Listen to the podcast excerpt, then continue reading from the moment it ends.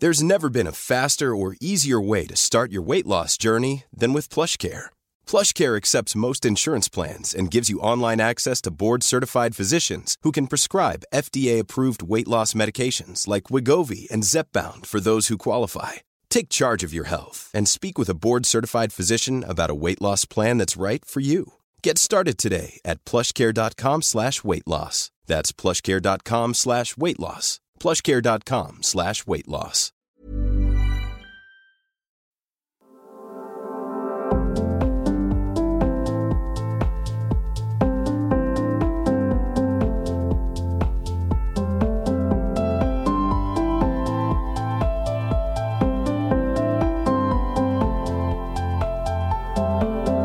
Ja, folkens, da er det nok en deilig torsdag, og det betyr podkast.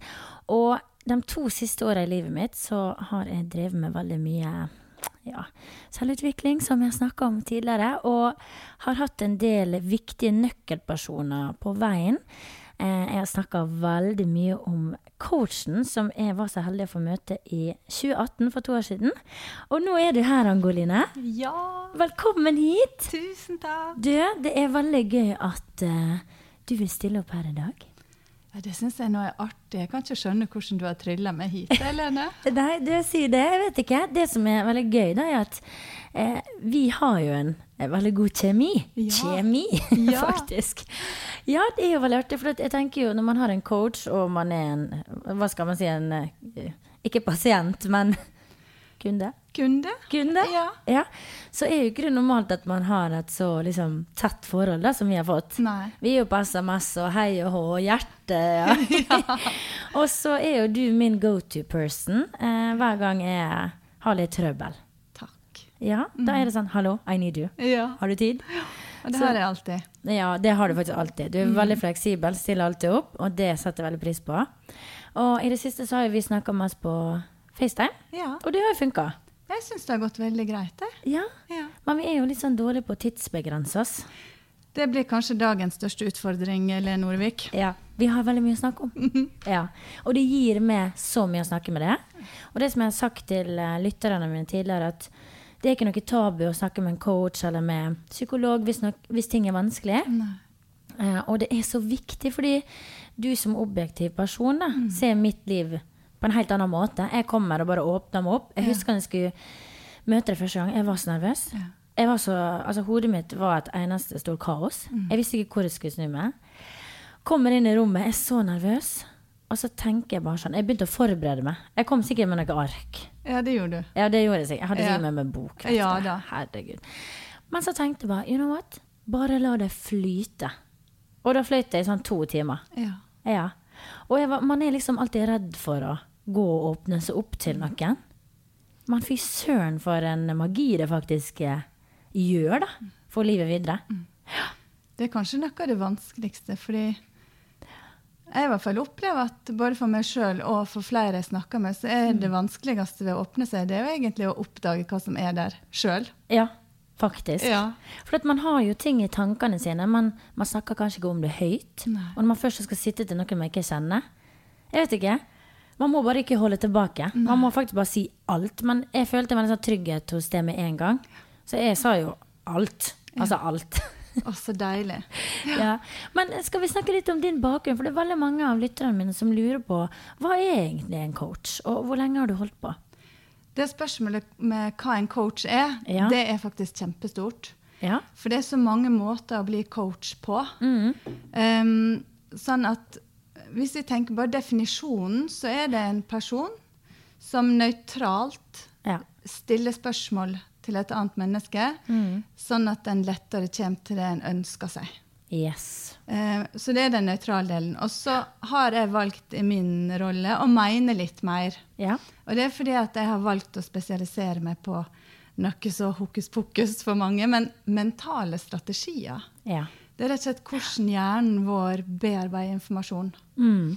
Eh, og det har jeg gjort gjennom at jeg har eh, studert noe som heter NLP.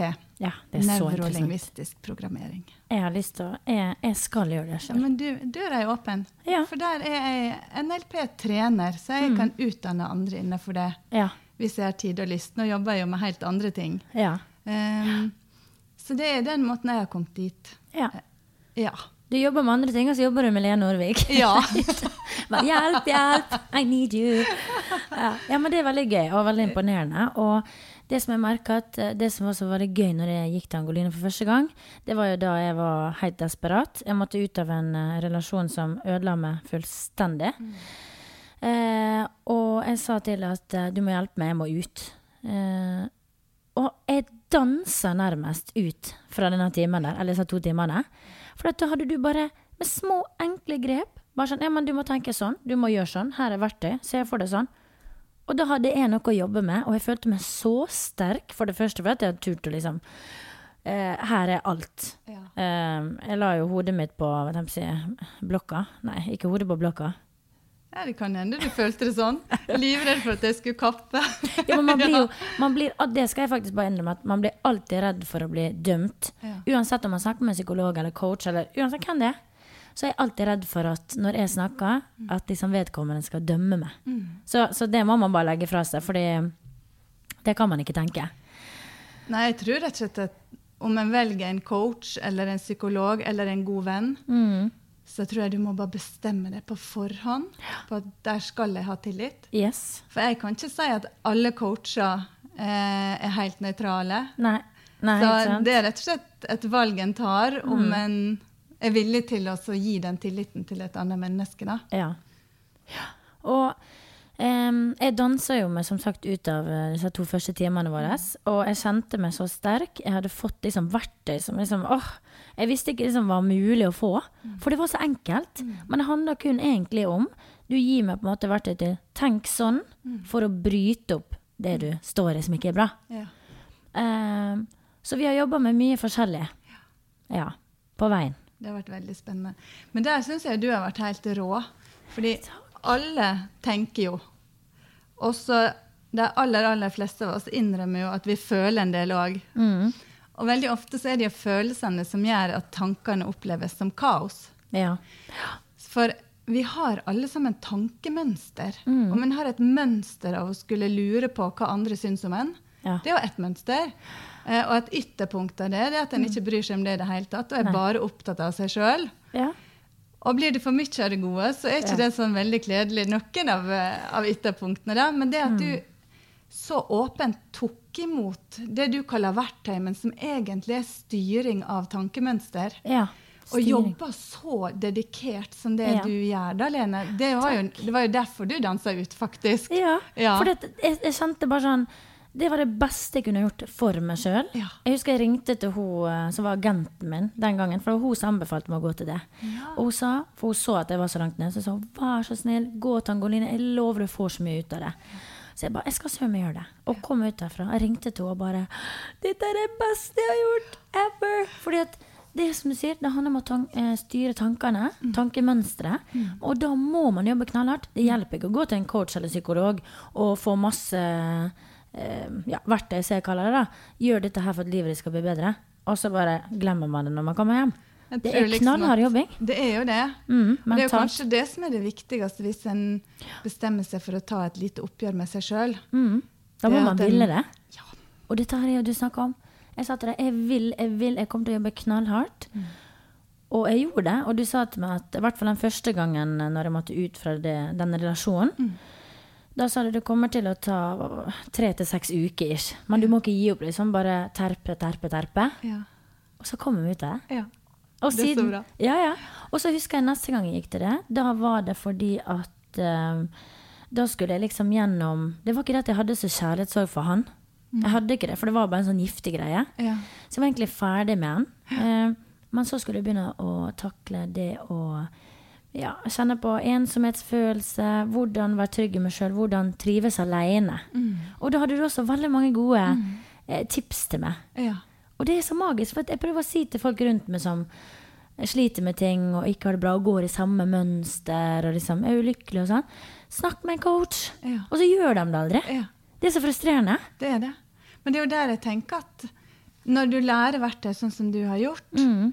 så syns jeg at du er så flink til å fortelle om verktøyet til de du snakker med, ja. istedenfor å bare gi råd om hva de skal gjøre. Ja. For du er jo akkurat like god til å så fortelle om et verktøy som det jeg er. Så jeg tenker det er litt sånn pay it forward. Ja. Når du nå har verktøyene tilgjengelig, så Mm. istedenfor å gi råd om hva den du snakker med skal gjøre, basert på det du syns, Ja. gi dem verktøyet sånn at de Ja. kan eh, Praktisere det sjøl. Ja. Men det handler om, som du sier, da må man ville det. ja. Og det er det som sitter, for eksempel, hvis noen kommer til meg og sier sånn åh, jeg kan ikke være i det forholdet lenger, og jeg må ut. Mm. Hva syns du skal gjøre? Så sier jeg «dø». jeg kan godt gi deg 100 000 råd om hva du skal gjøre, men du må ville det sjøl. Ja. Så lenge du ikke vil det sjøl, kommer du aldri ut av det. For da har du ikke styrke nok til å tre ut av det, på en måte. Nei. Så man må ville jobbe hardt. Og der er hjernen veldig enkel. Mm. Og jeg tenker at de gangene vi tror vi har lyst, og så velger vi jo ikke å gjøre det, Ja. Da kan en gi seg sjøl et klapp på skuldra og tenke da var ikke det attraktivt nok. Nei, nettopp. Sånn at eh, det må være et gode å komme vekk fra en situasjon. Mm. Ikke bare bli kvitt ubehaget ved å være der. Nei, det er nettopp For da detter vi tilbake til det vi er kjent med. Og det er så lett å dette tilbake. Altså, det er story of my life, da. Jeg det sånn. skjønte nå. Det er bare det jeg gjør på hele tida. Jeg bestemmer meg for noe, og så står jeg for det og så bare Nei, jeg skal bare litt tilbake igjen. Og det faktisk får meg rett inn på det første som jeg har lyst til å snakke med deg om i dag. Ja. um, jeg tar jo kontakt med deg ganske jevnlig. Eh, og det er fordi da hoper, opp, uh, hoper det seg opp ting hos meg som gjør at jeg kjenner at å, her må jeg ha en løsning, eller jeg må ha Angolin til å fortelle meg hva jeg skal gjøre eller Ja. ikke, ikke gjøre, og hvordan jeg skal komme ut av det og få det bedre. ja. For jeg er alltid veldig opptatt av det. Og så opplever jeg at hver gang i forkant av at vi skal snakke sammen på FaceTime eller møtes eller hva vi skal, eh, så jobber jeg ganske mye eh, med meg sjøl før jeg skal møte det. Eh, og da setter jeg meg så skriver jeg opp alt som jeg vil ta opp, eh, og så har jeg en plan. Ja. Alltid. ja. Og og det er så bra, for istedenfor at jeg bare setter meg ned og bare Ja, nå skal vi snakke om Jeg vet ikke helt hva det er, men vi får nå se hva som kommer ut. Man må være veldig sånn bevisst på hva er kjernen her i problemet. Og det er jeg så opptatt av. Eh, Det er vel kanskje det å være vant til å styre en samtale som gjør at jeg er opptatt av det. Men jeg ser jo òg Nå når jeg ikke jobber som coach så mye, når jeg jobber la med andre mennesker, så er jeg så opptatt av dette med hva er det du har lyst til å få ut av denne praten? Ja. Hvor, du, hvor skal Ja, du? har du bare lyst til å få ut gruffet, så kan du snakke med noen andre. Ja. Har du lyst til å løse det, så vil jeg gjerne være med. Hva er målet, liksom? Ja. Yes. Så hva Ja. Ja. Og i dag eh, Ja. Vi skal gjennom en del ting i dag. Og det er jo mine Dette her er jo en personlig podkast, så det er jo mine problemer, da. Og så har jeg fått en del, eller ganske mye spørsmål fra lytterne som vi også skal gå litt inn på. Spennende. Ja, men før vi begynner på det aller første eh, som jeg vil gå inn på, så har jeg fått to spørsmål jeg vil eh, ta. Ja. Da er det ei som stiller til det. Hva er Lenes styrker og svakheter? Jeg må jo spørre, Får jeg lov å svare på det fra mitt perspektiv, da, Lene? 100 Vær så ærlig du bare vil. Jeg tåler å høre alt. Ja, det vet jeg egentlig. Ja, ja. Gi Um, meg inn. Ja, men nå gjør jeg det. Ja. ja. Å, gud. Um, jeg, det er litt artig, for jeg har tenkt mye på nettopp det. For jeg begynner å se et system i hva som blir problemstillinger for deg. OK. Spennende. Uh, sånn at jeg ser på eh, Jeg syns svakhet er et sånt begredelig ord, men ja ja. Jo da. Eh, du har en veldig styrke i at du setter høye krav til deg sjøl. Ja. Og så kan det av og til smitte over at du setter høye krav til andre òg. Mhm. mm. Og det er jo en styrke. Ja. Hvis du tenker kun på det som en styrke, tenk alt det du har opplevd, Mm. lært, og ikke minst også tikk av seier på. Ja. Det du har oppnådd. Ja, ja. Det kommer jo mye av dette med at du setter krav, jobber, lager planer, gjennomfører og er der. Ja, det er sant. Men det har en bakside. Den baksida er jo det som går igjen, egentlig, okay. i det meste. Og det er jo at du er ikke helt fornøyd. Aldri. Og grunnen til at jeg tenker at det er en svakhet, det var faktisk at en Ja. undersøkelse ble gjort på hva er det foreldre kan gjøre Mm. for å hjelpe ungene sine til å bli lykkelige. Ja. Vet du hva det var? Nei. Hjelp deg til å være fornøyd med å være middels. Den er fin. Den er fin. Ja. Ja. Så det er en sånn hårfin balansegang på den der styrken din i å ville virkelig jobbe deg fram og Mm. Ja. dit du vil. Yes. Sette høye krav til både integritet, kvalitet i alt du gjør. Mm. Og så er det da slagsida ligger jo at Yes. den driveren der gjør jo at det å nå det målet om å være 100% lykkelig i seg sjøl Det er vanskelig å bidra med masse til folk hvis en ikke har vært ute av internat før. Altså, vet du hva, det er det noe jeg er takknemlig for, og det sier jeg til alle jeg snakker med når folk er sånn 'Å, jeg angrer på det, jeg skulle aldri vært sammen med han, jeg skulle aldri gjort det', Åh. Så sier jeg 'Hvorfor du angrer på, på det? det? Du lærte jo så mye av det'. Hva lærte du? Å, herregud, ja, jeg lærte jo så mye. Ja, nettopp! Så ikke si at du angrer på det, for at alt skjer jo og Jeg mener jo at alt skjer for en grunn, og man blir jo sterkere av eh, som du sier, da, av å være ute noe i vinternettet, for å si det sånn. Ja. Og har en hatt en kjærlighetssorg, så vet en at den står en av. Så da tåler en en kjærlighetssorg Til. til. Det det. Mens de som aldri Og det har jeg dyp respekt for, altså. Mm, Mens de som aldri våger seg ut på en kjærlighetssorg, de går rundt og er redd for det skumle dyret. Ja. Og det hindrer dem ganske mye. ja, og det er jo også litt sånn face-to-fear-opplegg, At Mm. når jeg er redd for noe, istedenfor å gå og være redd og være redd, og være redd, så må jeg bare hoppe i det og gjøre det for å ufarliggjøre det og kjenne at å ja, var ikke så farlig likevel. Nei. Nemlig. Det er nettopp det. Og det er jo litt sånn som å bryte ut av en kjærlighetsrelasjon. Mm. Eh, Du vet at du har gjort det før, så det går bra. Så er det sånn ja, men eh, tenk hvis, tenk om, og nei og nei, sånn og sånn. Men så gjør man det, da. Så er det sånn å ah, Ja, det var ikke så farlig likevel. Det er jo ikke det for deg. Men der er jo ditt andre eh, både styrke og svakhet, om jeg får lov å si det. Ja. Det er jo at du er så omtenksom. Ja. For For, det er jo... det er mer en svakhet, ass. Ah, men samtidig, tenk hvor du tryller med folk. Her sitter jeg jo. Her sitter du. Du sa det når du kom. Bare, Hvorfor er jeg her? Jeg bare, Nei, for jeg spurte om du kunne være så stille opp. Og du bare jeg jobber jo ikke med coaching lenger. Jeg bare nei da. Ja, det setter jeg veldig pris på, altså. Og dette er ikke jeg alene om, det er jeg helt sikker på. Eh, og det er jo den samme sida di som da ikke bare går videre etter at eh, et brudd har funnet sted, som gjør jo at du syns det er veldig vanskelig Ja, å forlate. veldig vanskelig. Eh, så jeg ser jo at du samler på folk, og det er kjempeflott. Eh, men det drar det tilbake når det gjelder kjærlighetsrelasjoner. Kanskje også venner, det vet jeg veldig lite om. Men i jobbrelasjoner så er jo det så utrolig viktig for å lykkes. Mm. Ja, det er sant. Det å være god med folka Altid. en er rundt. Ja, ja, ja. ja, det er helt enig. Det, der som jeg tror nok mitt største problem er jo nok sånn familiært, mm. det som er vanskelig der, og typiske kjærlighetsrelasjoner. Det er samme mønster. Men det er mest der jeg har det. Ikke så mye med venner og sånt.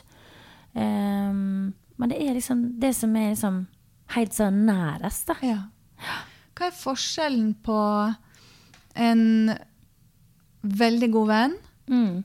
en uh, avslutta kjærlighetsrelasjon eh, og en annen nær relasjon? Hva er forskjellen i det som slår inn hos deg? Um, kjærlighetsrelasjon og familienær eh, eh, Herregud, hallo. Eh, nær familierelasjon. Det er jo det at det tynger meg så innmari med dårlig samvittighet og skyld. Ja. Skyld for hva? Nei, det kan du si. Dårlig samvittighet. Hvis jeg avslutter en relasjon, da, eh, da Da kan jeg ofte stå i det etterkant litt fordi at jeg føler dårlig samvittighet og skyld. Ja, og det er her jeg tror skoen kan trykke på begge de tingene du nevnte nå. Mm. Hva er det du har dårlig samvittighet for? Nei, det, det, det er der eh, Altså Jeg føler et ansvar for vedkommende. Ja, Nå snakker jeg om én person, men det er ja flere. for deg? For dem det gjelder, da. Jeg føler et ansvar. Det er mitt ansvar å passe på at de har det bra. Og hvis ikke jeg gjør det, da er jeg en dårlig person. Mm. Og da får jeg dårlig samvittighet, sånn spiser meg opp innvendig. Og skyldfølelse for at nå har jeg svikta den personen, og det er veldig dårlig gjort og stygt å gjøre. Mm. Istedenfor å sette meg sjøl først. For jeg vet at jeg vil ikke dette. Mm. Jeg har det mye bedre uten. Men så faller det tilbake. Faller tilbake. Men hvis jeg kan bruke talentet ditt på omtenksomhet, istedenfor å bryte mønster og tenke at du skal tenke på deg sjøl, det kunne vi ha gjort. Men vi fortsetter med det talentet du har på å være omtenksom. Mm. Men vi kan snu litt på innholdet. Ja. Nå kommer jeg til å stille mange spørsmål, og de er bare vel meint. Jeg er klar. um, på hva slags måte er det omtenksomt å dyrke en kjærlighetsrelasjon uh, sånn at den du møter, skal bruke tid med ei som ikke vil investere i han framover? Nei, det er jo ingenting. Nei. Jeg vet det. Så sier jeg til meg sjøl nå må du gjøre det sjøl og vedkommende en tjeneste. Eh, og avslutte det. For det er bedre for han eller hun, eller altså Nå snakker jeg også om familie, eller Ja. Nå kan, snakker jeg generelt. Da. Ja. Eh, det er jo bedre for dem å slippe. ja. Men det hjelper ikke, det. For at den er ikke Akkurat det er ikke dominerende for meg. For da kommer samvittigheten, kravler seg over og bare I win. Så du tror ikke helt på deg sjøl, rett og slett, når du sier det? Nei. Nei. For det er samvittigheten min tar over. Det, altså, klarer ikke å tenke sånn rasjonelt, da. Betyr det at du ikke tror at den personen Mm. eh, er sterk nok til å klare et liv uten deg? Nå bare kverulerer jeg med deg, Lene. Ja. Det er kjempebra. Eh, nei, det tror ikke jeg. Eller jeg tror absolutt at eh, vedkommende klarer seg helt fint uten meg. Men det er mer de følelsene som eh, den de har hatt for meg. At det er sånn åh, jeg sårer dem, liksom. Så nå må jeg passe på å hjelpe dem ut av det. Ja, nå ser du på meg, nå vet jeg svaret. For svaret er jo at jeg da kutter det. Da gjør jeg jo dem en tjeneste. I know. So why? Hva er det som drar deg tilbake? Hvis du er helt ærlig med deg sjøl. Jeg har ikke svaret. Hva er det som drar deg Jeg har svaret, for jeg skrev det opp her i dag. Ja. Det er fordi at hun Lene Orvik hun er, kan være en tøffing, men innerst inne så trenger hun egentlig bare omsorg og trygghet og kjærlighet. ja. Eh, så når noen er tilgjengelig for meg, og liksom har følelser, og jeg vil ta vare på jeg vil se det og sånn, så er jeg svak. For da, denne fornuftigheten min har bare forsvunnet ut av vinduet. Og så kommer den svake lille Lene frem, og så bare OK, vi ses, da. Eller ja, vi kan ha kontakt. OK, du kan komme. Mm. Skjønner du? Det er hver gang. Every time. Når du sier svak, er det fordi du ikke leverer på det du har bestemt deg for? Svakt, ja, egentlig. For eh, normaltvis så er jo jeg ganske sånn fornuftig. Dette her er valget, og det føles riktig. Nå kan jeg jobbe med fremover. Og så svinner den litt hen. Og så bare OK, da. Det er så dumt. Så du er en liten mjuking Ja. inne? Du, jeg er faktisk det. Ja, faktisk. Og det, det tror jeg vi alle er. At man liksom Man er jo sårbar helt innerst inne. Og så har man jo mange layers, da. Ja. Ofte hvis jeg møter folk som jeg syns er veldig sånn tøff i væremåte og kul og ingenting er noe problem, så jeg kjenner sånn Jeg ser rett gjennom det. Innerst inne så er du bare supersårbar og ja. Ja. Det var jeg som spurte på et spørsmål et sted at uh, hver gang jeg blir lei meg, så agerer jeg med sånn sinne. Ja. Og hvorfor det? Og jeg kjenner meg så igjen i det, for det gjorde jeg veldig mye før. Men nå har jeg klart å, å faktisk kjenne, for du har lært meg, kjenner i magen hva er følelsen, hva er det du kjenner på. Og da er det man er såra, lei seg, eh, og så blir man sint, istedenfor å tørre å si 'nå ble jeg såra'. Ja. ja, det kommer ut på en helt annen måte. Mm. Men da må man bare gå, gå langt ned i magen og kjenne hva, hvorfor er du egentlig sint. Ja. Er det for at du er lei deg? Mest sannsynlig. Hva er det du egentlig trenger når du blir mjuk, da? Altså blir med på å møtes sjøl om du, hodet ditt har bestemt deg for at du ikke skal? Mm, det er vel trygghet, da. Mm. Enkelt og greit. Hva er det som er trygt ved det?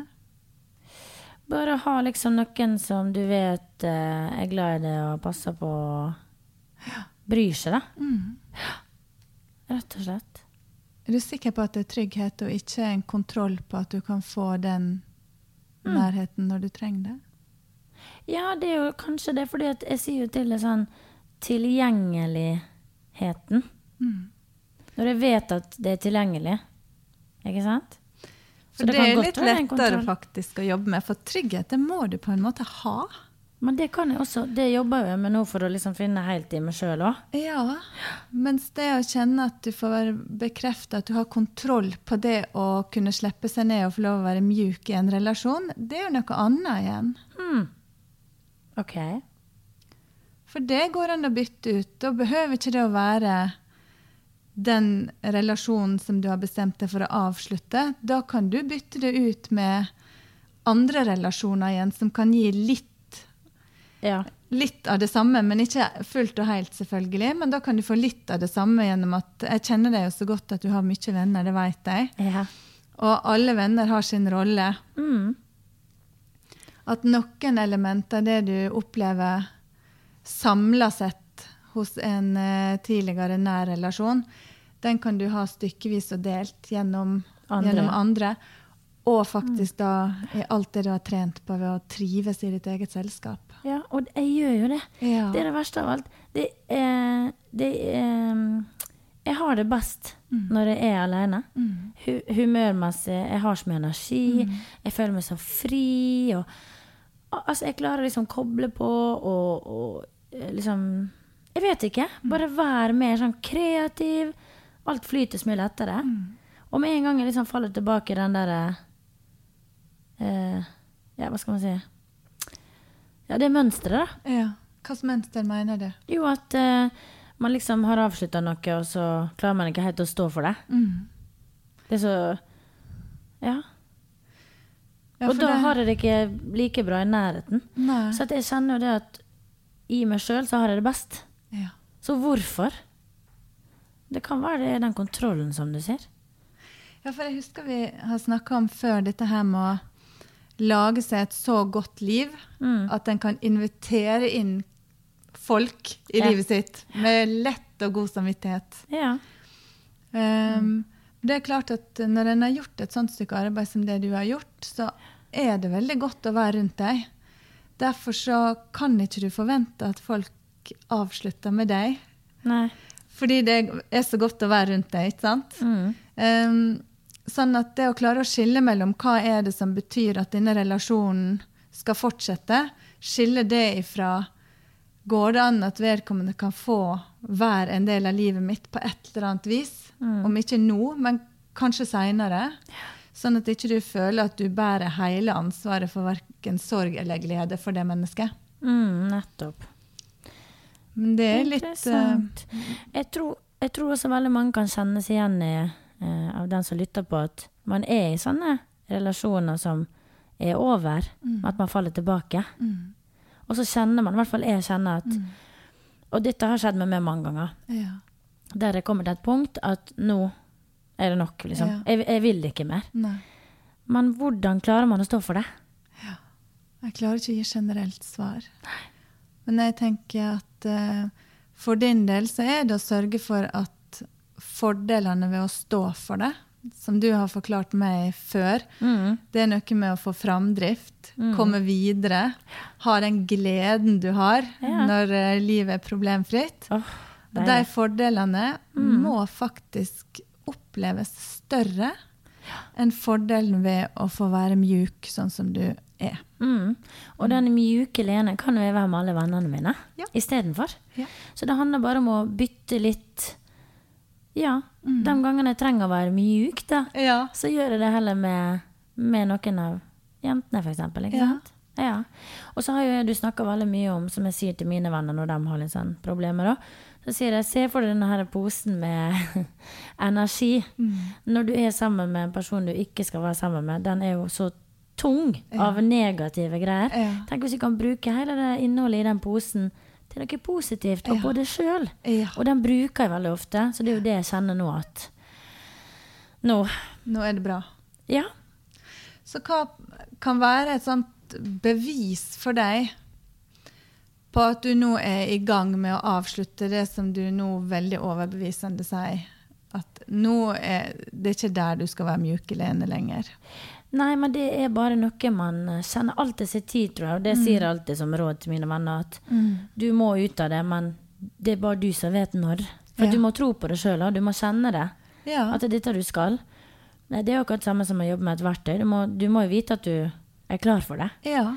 Um, men eh, jeg tror det bare handler om å være bevisst på eh, hvordan man vil at hverdagen skal være, Ja. og hvordan jeg til sinns vil være. Jeg vil være glad, jeg vil være positiv og ha masse god energi. Ja. Og det får jeg ikke når jeg bruker energien min på dem som ikke skal være der. Nei. Jeg husker vi snakka om, Lene, at det er noen gode følelser som er så dyrekjøpt.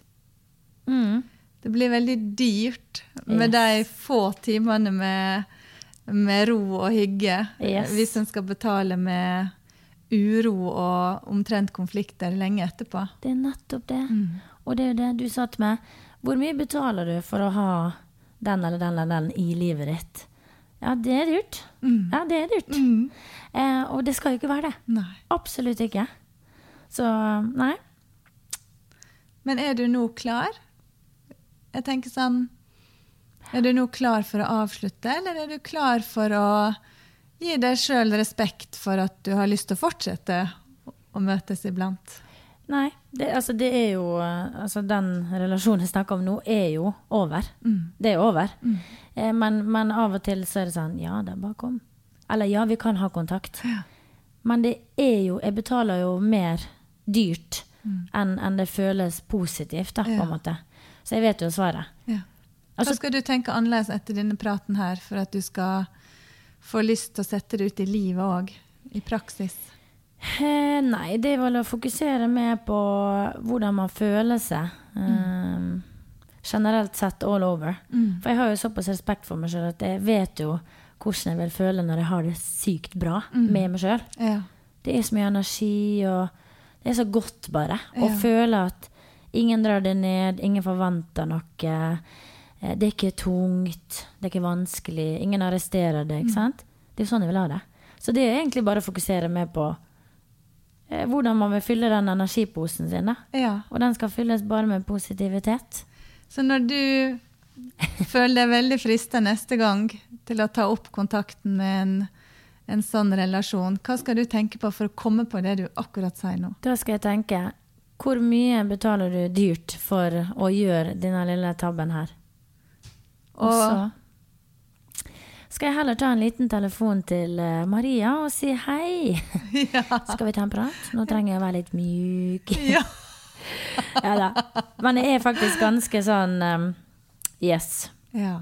ja, bra. Jeg tror deg. Ja, liksom noen ganger i livet så vil man jo gjerne ha folk der, fordi at det er jo ikke noe vondt blod, det er god stemning, og det er ikke noen grunn for at man liksom skal være uvenner og sånn.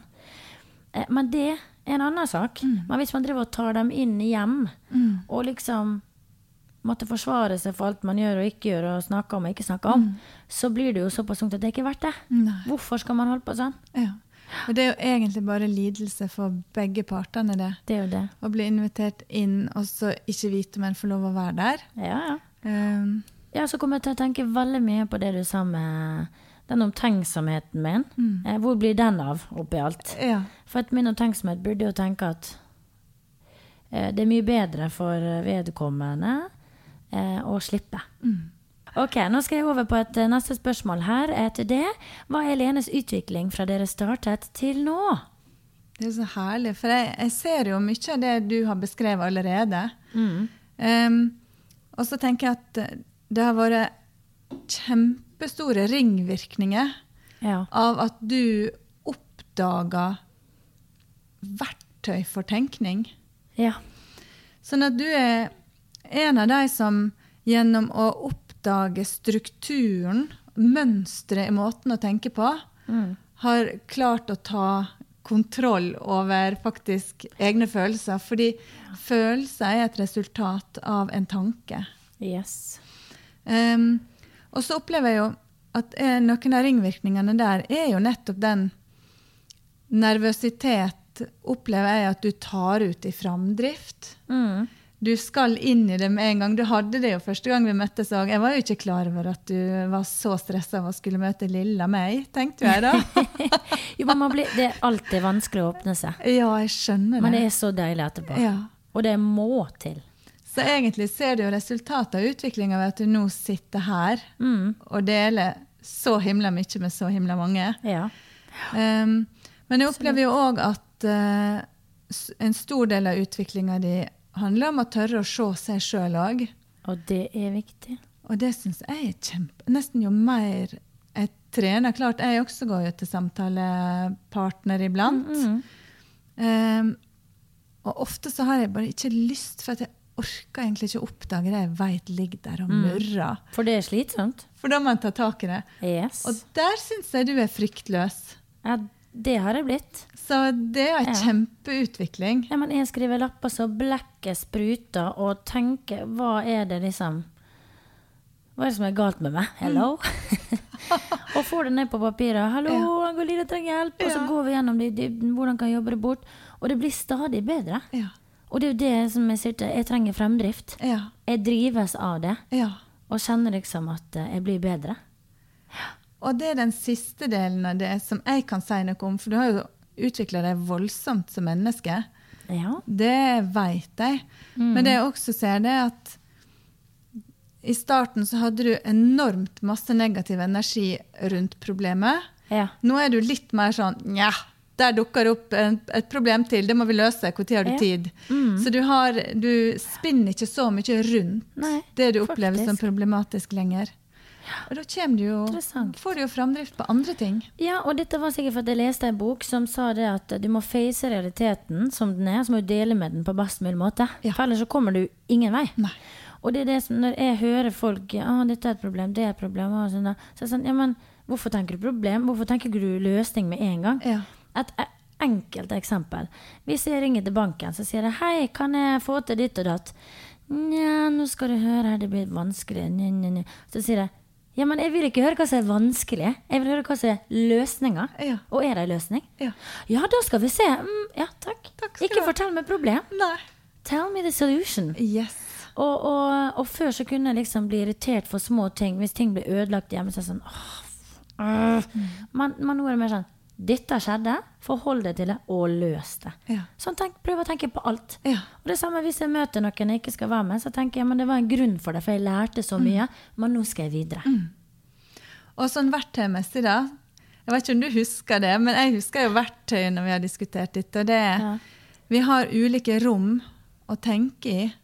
Mm. Noen av oss, det er sikkert mange som kan kjenne seg igjen i, har døra åpen i problemrommet. Ja. Og vandrer rundt og klarer egentlig å finne et problem med det meste. Mm. Det har jeg veldig respekt for, men klart, da blir jo livet masse problem. Det, det baller jo bare på seg. Ja. Og så er det jo noe sånn som nå har du virkelig reindyrka løsningsrommet. Det at Mm. når en ting oppstår, så går du rett inn i det løsningsrommet og leter. Yes, alltid. Eh, andre kan være veldig inn i drømmerom. Har ikke tenkt å gjøre noe med det, men jeg bare koser meg med å drømme om det. Der har det også vært. Ja. Mm. Og så blir det flytta over til løsningsrommet. Ja.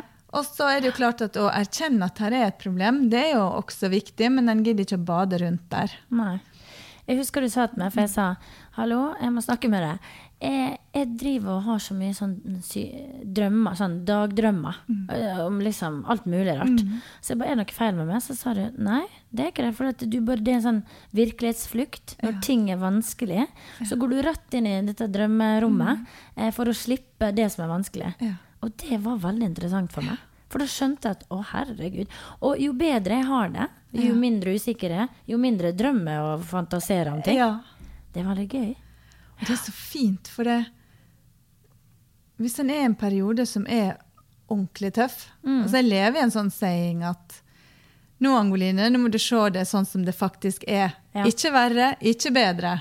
Og det er jo for å finne en løsning som bare funker. sånn. Ja. Ja. Og det å vite at en faktisk kan slippe unna en klo i brystet, eller at ting er så tungt å bære at en ikke tror en klarer det, Mm. ved å lage seg et deilig rom inn i hodet som en kan bare slappe av og hente energi fra. Det er jo siste skanse, men Ja, det er jo behagelig. Jo, men da, da vil jeg tenke som du sa, da skjønte jeg at nå har du det faktisk såpass dårlig at du bare flakser av gårde i et sånt drømmerom. Ja. Og du bare It's a sign. Nå, Ja. må, du, nå må du få ut fingeren og gjøre et grep. Yes. Eh, Eller gjør ett grep. Gjør grep. Ja. Eh, så det er veldig interessant. Og så vil jeg gjerne si at eh, hvis folk befinner seg i et problemrom, så skaper man mer problem. Og det er akkurat samme som jeg har nevnt tidligere på den.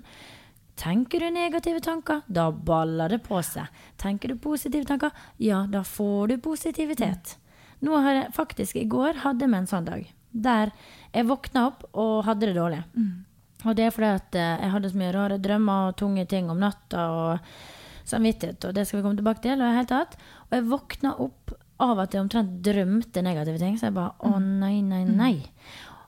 Og så klarte jeg ikke helt å snu det, for det balla på seg. så ble bare alt skjedde. Du vet sånn, du kløner med ting, du slår det her, du slår det der, du får ikke til det. det ting renner inn på telefonen som er negativt, negativt, negativt. Og så tenkte jeg oh dear God, nå må du endre tankemønsteret ditt til positivt. Ja. Men akkurat i går så kjente jeg at det var veldig vanskelig, og da sa jeg til meg selv nå anerkjenner du at i dag er en skikkelig drittdag. Du klarer ikke å være sterk nok til å snu det til positivt som du pleier å gjøre. Og det er greit. Det er helt greit med en sånn dag, men i morgen starter vi på nytt. Yes. And it's a new day, and it's very positive. Og en klistra på seg smilet, for Ja. nå skal det være bra. Yes. Ja. Men det er nettopp det. Og så snakka jeg med Maria på telefonen i sted, så hadde vi litt sånn, ja, ting var litt sånn Samtalen vi hadde, var litt sånn Det var negativt innhold av Ja. negativt innhold. Så sier man det, nå skal vi endre dette her nå. slik at det, For jo mer vi snakker negativt om dette her, jo verre blir det. Så skal vi snu og tenke positivt. Hun bare ja, vi skal det.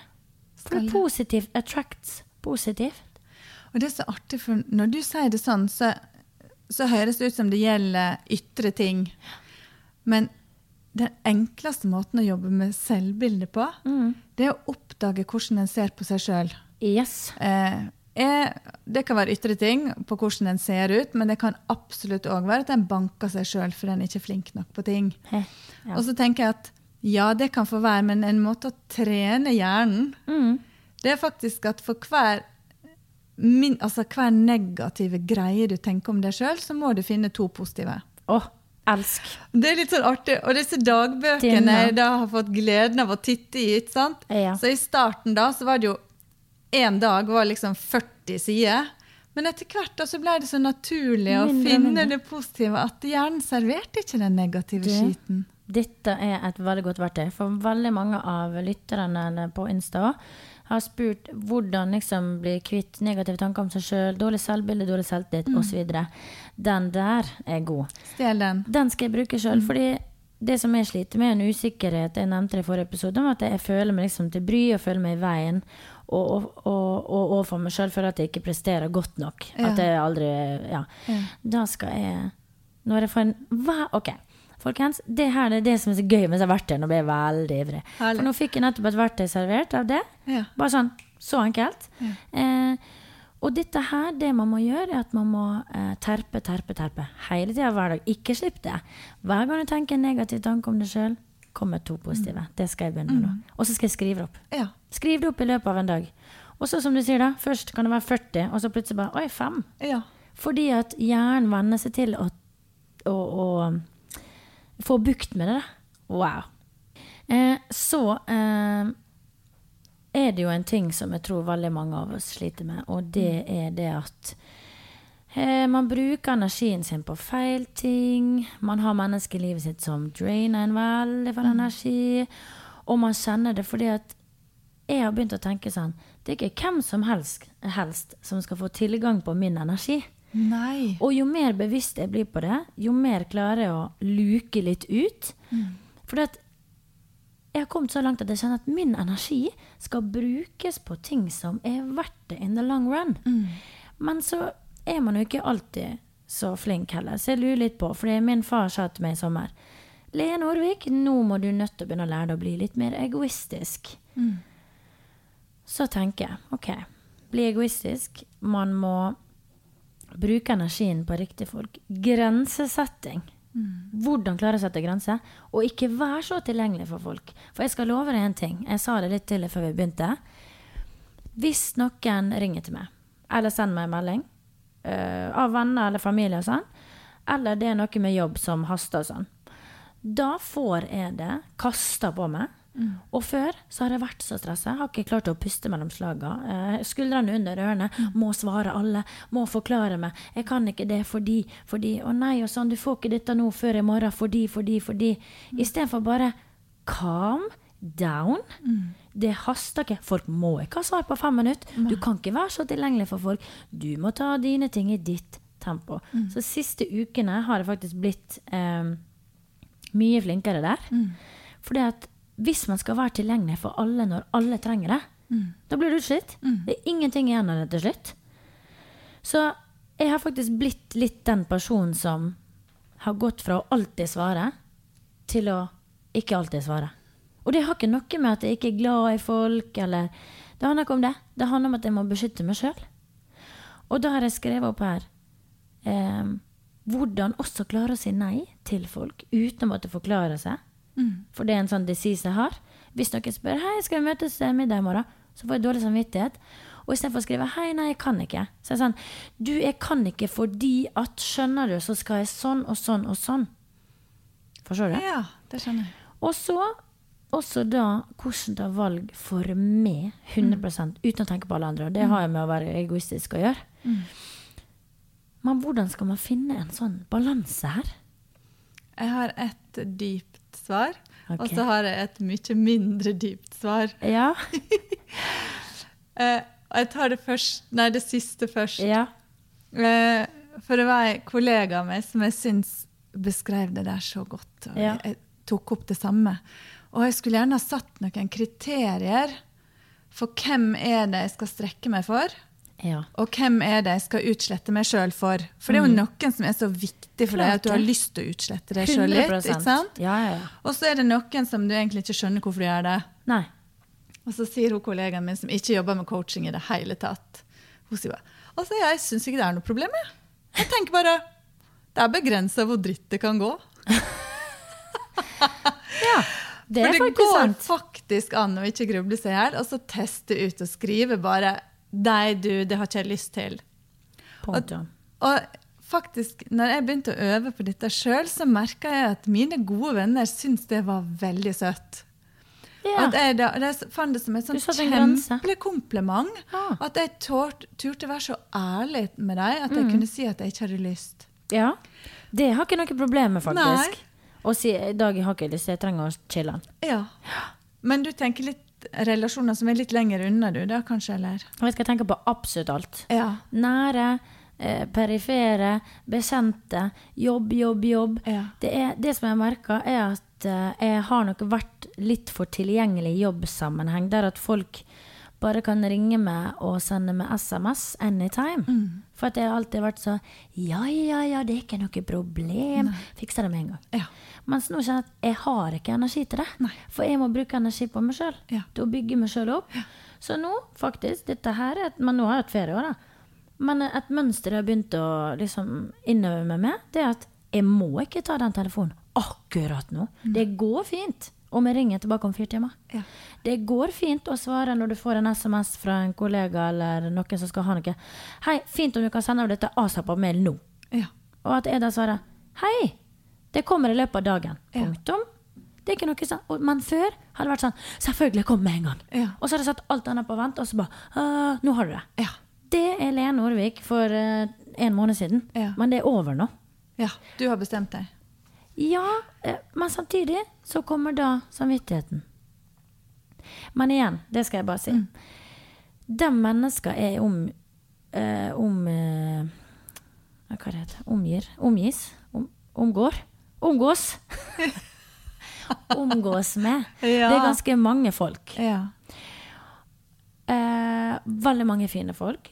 Og, og man kjenner veldig mye folk. Det gjør vi alle. Ja.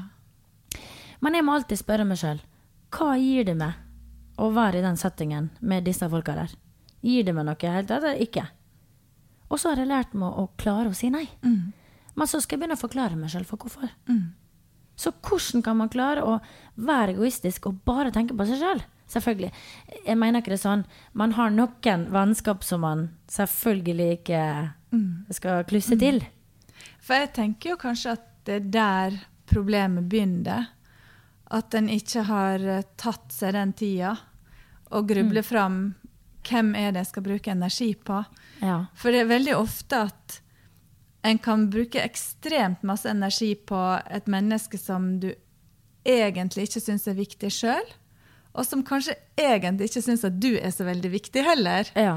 Sånn at jeg bruker masse energi på det, istedenfor den som er kjempeviktig begge veier, som står rett ved sida av deg. Ja, ja. Så jeg tenker jo at det er det første, det å bestemme seg for hvem er det du vil svare på med, med en gang. Mm. Og for meg er det faktisk sånn at det er egentlig bare ungene mine og mor mi Ja. jeg har på den lista der. Yes.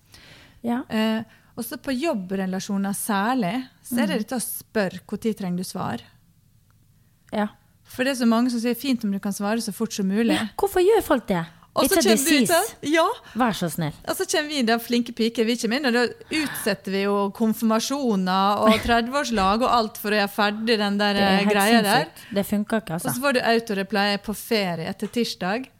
Så den der er så snart som mulig. Finn ut av hva ligger i det. Ja. Og, og det har du begynt å gjøre nå. For det har jeg begynt å gjøre, faktisk. Det er gøy du sier. Um, når folk sier sånn 'så fort som mulig', Ja. så skriver jeg 'hei, jeg har ikke mulighet i dag'. Går det greit om du får det i morgen eller på mandag, Ja. eksempel? Ja. Hei, ja, det går fint. Men han prøver seg.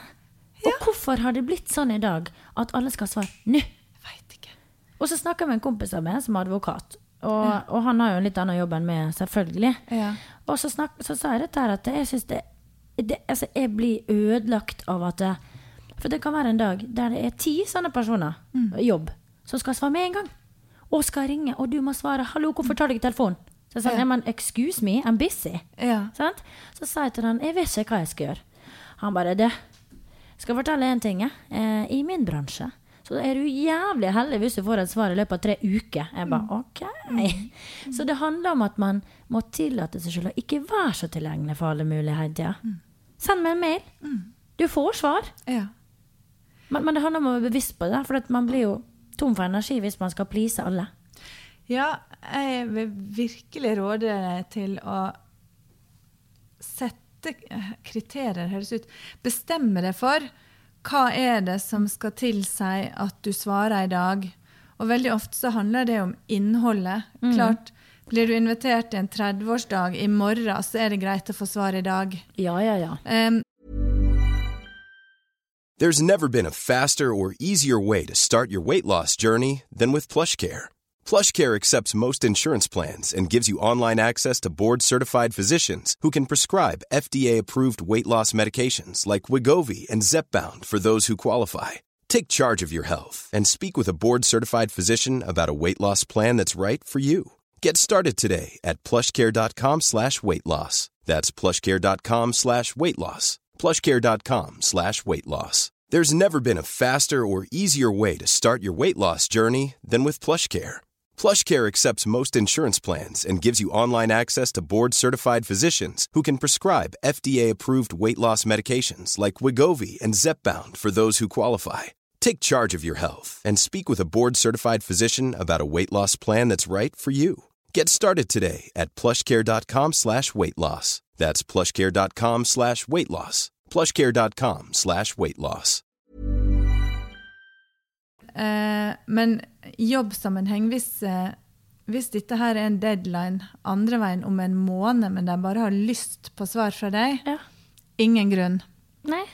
Sånn at eh, dette her tror jeg handler mer om deg Mm. enn det handler om mottakeren. Ja, de de vet at det er tilgjengelig. Ikke sant? Så det å spørre når trenger du det, og hvorfor det, Ja. så kan du lettere vurdere når du skal svare. Ja, og det jeg merker også når jeg svarer annerledes og sier 'jeg kan, kan ikke noe', går det fint en annen dag? Typ? Ja, ja, ja, det går fint. Men, men meldinga før hørtes ut som det brant på kontoret. skjønner du? Du, det er så artig, for det, det er et eh, ja, en konsekvens Mm. som jeg kaller 'winner's curse'. Altså vinnerens forbannelse. Ja. Og det ligger ofte i den at hvis en presser et annet menneske til å gjøre ting en egentlig ikke har lyst til, Mm. så får du det rekyl. ja. Fordi, sant? For du mister jo energi Mm. på enten det oppdraget eller den personen hvis du blir strekt for langt. Yes. Og sånn tenker jeg andre veien òg. At Mm. jeg kan begynne med meg sjøl og tenke Skviser jeg den relasjonen for mye nå? Mm. Mens sant, så det du sa i stad, dette her med at du strekker deg for langt i forhold til mange relasjoner òg, så Mm. sannsynligvis, Lene, så er det du som forventer mer av deg sjøl enn det som er de der ute sin forventning. Sant. Yes. For det kan jo være når jeg får den meldinga 'Hei, fint om du kan se på meg nå'. Det er sånn, De forventer det egentlig ikke. Nei. De prøver seg. Men, mens jeg er sånn 'Å, herregud'. Har jeg gjort noe feil? Ja. Men så går det egentlig fint. Det gjør det. Så det er noe du sier, ja. Forventninger til seg sjøl òg. Ja. For det henger jo i hop med innledninga vår i dag. Ja, absolutt. Alt det- henger sammen. Faktisk et av de største områdene for tankemønster, Mm. det er hvordan en naturlig plasserer seg sjøl. Ja. Det er noen som ser at en har system i problemene sine på at en føler seg uviktig. Mm. At en føler at det er ingen som bryr seg, det er ingen som vil ha meg. Ja. Og da er tankemønsteret at en krymper sin verdi Mm. for mye. Selvfølgelig. Da blir man litt sånn offerrolle. Ja. Og så er det jo andre igjen som Dette her er helt nøytralt. Mm. Um, ingen er dårligere enn bedre enn andre. Nei. Og så er det noen som kan kjenne igjen sine tankemønster på at en kanskje gjør seg sjøl for viktig. Yes. Dette her å sette seg sjøl i sentrum av andre sitt univers. Dette har du snakka om før. Ja. Yes. Og det er jo gjerne der omsorg kommer inn. For Mm. en tenker at helt, hvis du pirker helt i omsorgsfølelsen, så er det jo fordi du mener at noen trenger deg. Yes. Sånn at det å da kunne krympe sin verdi Ja. for å ha det bedre med de valgene en tar, Mm. så er det sånn legge på eh, indre dialog og si til seg sjøl at ja, men jeg er ikke så viktig, eller ingen dør hvis jeg ikke gjør sånn. Ingen er Da avhengig av det. Ja, da krymper du verdien av deg sjøl. Og det er også en treningssak. Ja, den må jeg trene på. Ja. For det, dette sa du til meg, for jeg, jeg snakka med deg, så sa jeg at jeg har så dårlig samvittighet for eh, en del folk i livet mitt. Ja. Alltid. Altså for å si sånn, jeg tenkte på det i går. Jeg tror kanskje 85% av min dag er basert på dårlig samvittighet. Ja. Det er helt forferdelig. ja. Eh, det tar meg om natta, og det- det er bare Nei. Eh, og da sa du Men du må jo ikke tro det at du er senter av alle folk sitt liv. Ja, men det var så bra sagt. Det er typisk med oss her. Nei, men Det er dritbra sagt. For det er jo ikke det, som- det er jo ingen av de folka jeg har dårlig samvittighet for, som egentlig er avhengig av meg. Kanskje den ene som jeg føler litt på, skal komme tilbake til det òg, men eh, eh, det her med samvittighet det er en helt forferdelig følelse. For jeg tenker jo Din dårlige samvittighet som du har beskrevet for meg, det er jo at du ikke s- strekker til i forhold til egne krav inn mot andre. Mm. Eller at eh, andre har fått lov å sette for høye krav til deg. Ja, eller at man har et mønster fra man var liten som har gjort at noen har forventa ting og gitt deg dårlig samvittighet. Som ligger latent. Godt trent på den, eh, Lene. Ja. Men jeg må spørre, da. Jeg har jo snakka med en person i livet mitt, dette vet du alt om, Ja. eh, som har vært psykisk syk, eller er. Og nå har det egentlig vært ganske rolig veldig lenge, og stabilt. Em, og på veien så har jo jeg hatt diverse verktøy eh, som jeg har jobba med, da. Men nå kom det en ny runde for ikke så lenge siden, som var ganske tøff. Eh, og det som er rart, er at selv om jeg har verktøyet, så er det av og til jeg feiler. Og det er jo greit, det. Man kan ikke liksom alltid. Ikke sant? Så jeg feila flere ganger og ble helt knust og ødelagt av alt dette her. Det var var så mye styr. Um, men eh, det jeg gjorde, da, det var at denne gangen her så klarte jeg å si fra. Det du gjør nå, er helt urettferdig. Du ødelegger med ditt og datt. Og da fikk jeg faktisk en beklagelse for første gang. Beklager, det var ikke meningen å være stygg mot deg. Fantastisk. Ja. Jeg vet ikke helt om det gikk helt inn, for det fortsatte litt. Og det handler om at eh, når vedkommende blir syk, eh, så Det er ikke det at det er min feil, men det er mitt ansvar å hjelpe til. Og det er ikke alltid så lett når man har sitt eget liv og bor et annet sted og har jobb og eh, har fulgt opp. Eh, men da forventes det av meg. Da er det meldingen som renner inn. Du må komme med en gang. Alle sier du må ta vare på meg. Det er ditt ansvar, typ. Hvorfor er du ikke her? Det er dårlig gjort. Det hagler mot meg. Ja. Mm. Er det én avsender, eller er det flere som maser på deg om det? Dette er én. Det er én avsender der, ja. Mm. Og eh, Jeg vet ikke hvor mye jeg skal si, men ja, Det har vært en ganske tøff runde i sommer, for å si det sånn. da. Uten at jeg egentlig skal gå så mye inn på det. Men det starta jo med at eh, vedkommende ble ganske dårlig. Og ble sykere og sykere. ikke sant? Og da balla det på seg. Så prøver jeg å si ja, men nå må vi tenke positivt. fordi jo mer vi dyrker negat negativiteten, jo verre blir det. Vi må tenke sterke tanker, liksom positive. Skal komme seg ut av dette her. Eh, så er det dessverre sånn at eh, den personen ikke fikk sove, og da fikk eh, utskrevet noen eh, sovetabletter. Og da visste jeg umiddelbart at dette ikke kom til å gå så bra. Og prøvde å holde kontakt, prøvde å ringe liksom helt der for å Typisk meg. Du eh, satte deg i vakttårnet, rett og slett? Om jeg var. Jeg var i vakttårnet i ja, to-tre uker. Stakkar. Ja. Og, eh, og det er klart, det, det er ikke rart at jeg ikke klarer å ta inn alle andre sine energier. skjønner Nei. du? Jeg må, jeg må sette grenser. Ja. For jeg har nok med meg sjøl. Og jeg merka liksom at eh, vedkommende skrev veldig mye uklare meldinger. Det var sånn at vi måtte liksom få folk til å innom og sjekke om alt gikk bra. Jeg tar ansvaret og passer på hele tida. Prøver å ringe, sender folk innom, passer på, passer på. Men jeg får meg ikke til å reise og ta det fysiske ansvaret. Nei. Og da føler jeg meg som verdens verste menneske. Virkelig. Og i tillegg, da, når du får meldinger Men der tenker jeg jo at det første Og jeg kjenner jo det så godt at jeg vet jo at det er et veldig kvalifisert valg. At den relasjonen der, mm, så skal ikke du inn i en rolle av å være den fysiske ivaretakeren. For Nei. det blir feil. Ja. Sånn at det vet jeg jo. Og da handler det jo mer om hva slags forventninger du gir til deg sjøl på hvor mye du skal være involvert i forhold til hva slags effekt du kan skape. Yes. Og der kommer samvittigheten min. Det har jeg Ja. skjønt i dag. For du sier til meg at samvittighet ofte kan komme ut fra forventninger du har til sjøl Ja. i forhold til vedkommende. Ja.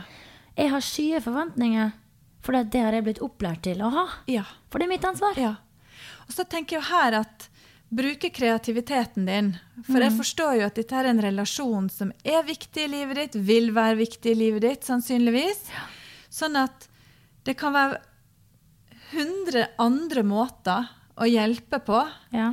enn å skulle følge forventningen om å være fysisk til stede. Yes. En kan ha eh, fagområder som skal rykke inn. Ja.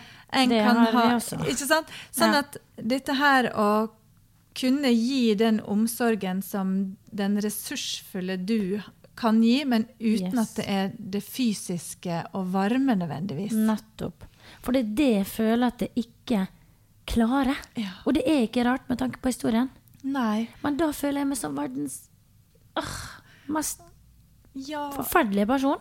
Det er der jeg, får jo vondt av det. Jeg ville få vondt av alle som har det sånn, og jeg kan til tider få vondt av meg sjøl, som kan ha en lignende relasjon. ikke sant? Men Ja. at igjen så blir dette her en ekstremt forståelig situasjon, der en setter seg sjøl i sentrum for den andres lykke. Ja. Men her er jo kanskje den tøffeste treninga på å krympe verdien av seg sjøl og Yes. Hva er det som er sykdommen som setter enorme forventninger? Mm. Og hva er det faktisk denne rollen tilsier at du skal gjøre? ja. Så, eh, Den tilsier ikke at jeg skal gjøre noe av dette som blir forventa, i hvert fall. så det er jo her jeg tenker at å virkelig Virkelig beskrive hva er det som er en naturlig ting som du skal gjøre, sånn at du ikke trekker deg for langt vekk. For det vil du kanskje ha dårlig samvittighet Mm. Ja, for for, om 30 ikke. år. ikke sant? Ja, ja. Men at eh, du finner ut hva er det som du naturlig bør gjøre, Mm. og hva er det som er en sykdom sin forventning. Yes. Fordi ingen er sin sykdom, Mm. men en kan framstå som sykdommen sin. Ja. Sånn at uh, idet en blir friskere, så vil en jo få mer av personligheten sin tilbake. Mm. ja. Sånn at uh, det å ikke følge forventninger til Mm. mentale lidelser er jo ofte veldig tøffe for relasjoner, fordi en har ikke den sjela som en har kjent, ikke sant? Nei, og så er det liksom Egentlig, når det står på mest med den type sykdommen, så, så vet jeg at jeg burde ta helt avstand. Ja. Og så kan jeg heller være der når man er eh, liksom frisk, da. ja. At du kan fikse kulissene når sjuka raser. Ja, ja. Og så heller være tilgjengelig som menneske når, mm. når eh, personen er tilgjengelig Ja. sjøl. For dette, når jeg fikk disse verste meldingene, så tok jeg screenshot og sendte til Maria, for det gjør jeg alltid. Eh, og så sa jeg Er det jeg som er en drittperson her, eller hva? Hun bare Vet du hva, nå setter du grenser. Når har vedkommende stilt opp for det på den måten der? Og da skrev jeg faktisk det i meldinga. Da skrev jeg uansett hvor tøft jeg har hatt det i mitt liv opp igjennom, jeg har aldri spurt etter din hjelp. Jeg har aldri forventa at du skulle komme og stå på pletten for meg for å fikse mitt liv. Og det er der jeg mener som er liksom forskjell, at det er veldig lett for den personen å gå inn i den offerrollen. Alltid. Og der trenger ikke en faktisk å være sjuk for å gjøre det heller. Det er jo gjerne disse som, som næres av å få den type oppmerksomhet. Ja. Men jeg tenker jo i sånn situasjon som dette, så velg en venn som du har tillit til. Mm. Lytt til rådet. For når du er så. Ja, for du Mm. skal være følelsesmessig engasjert i en nær relasjon. Ja. Og når en da er så heldig å ha venner som vil ditt beste, Yes. så er den største problemstillinga å klare å bestemme seg for å lytte til rådet. Mm. Så det er kanskje det viktigste der. Ja, det er helt sant. Mm. For ofte når jeg får et råd, så vet du at det er et rasjonelt svar. Ja.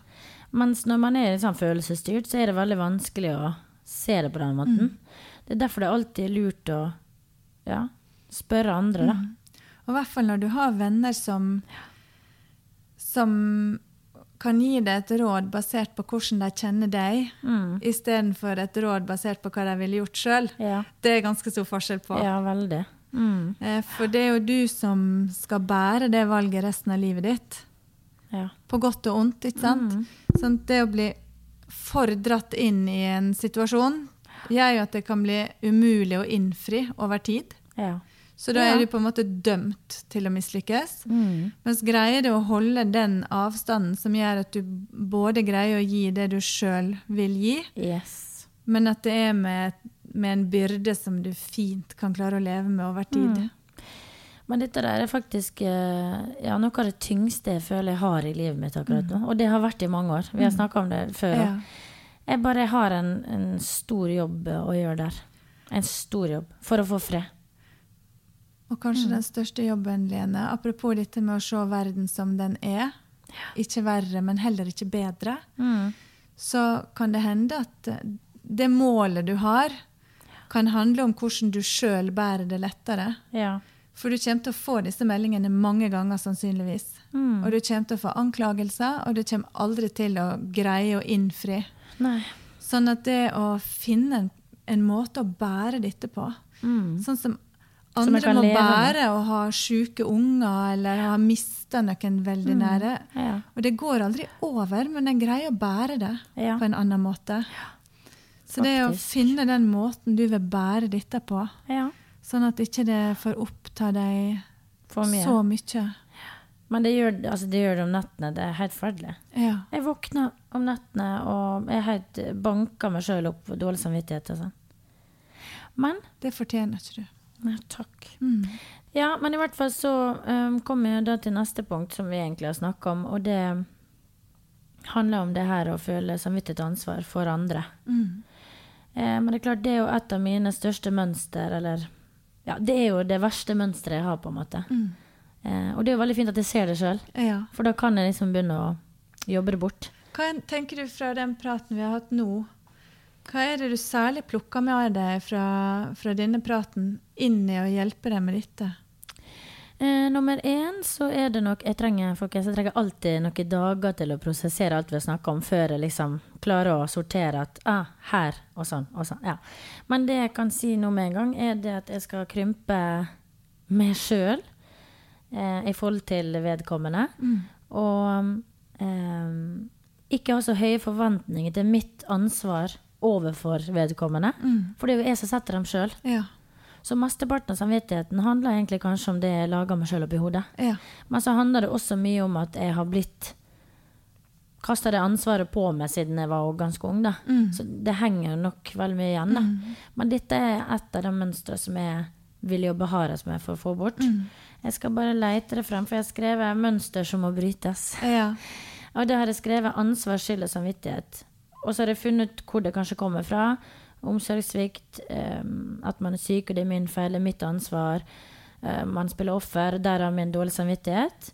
Eh, og der jeg bruker mønsteret, det er for alle rundt meg hver eneste dag. Eh, det er mer krevende enn med, med noen enn med noen andre. Ja. Det ble klønete forklart. Men det er et mønster som går igjen i den vedkommende som da er psykisk syk, og i alle gutter jeg dater. Mm. Jeg, jeg, tar, liksom, jeg adopterer mønsteret, så tar jeg det med meg inn. Og det drainer meg mest av alt i hele verden. Um, det har liksom alltid fulgt med. Så, så det har liksom skrevet at det er det tyngste i livet akkurat nå. Fordi det som jeg føler overfor den vedkommende som er syk, føler jeg akkurat samme for en som jeg er i en kjærlighetsrelasjon med. Det er så rart. Hvor tidlig i relasjonen slår det inn? Hvis du tenker tidslinje fra en møtes, Mm.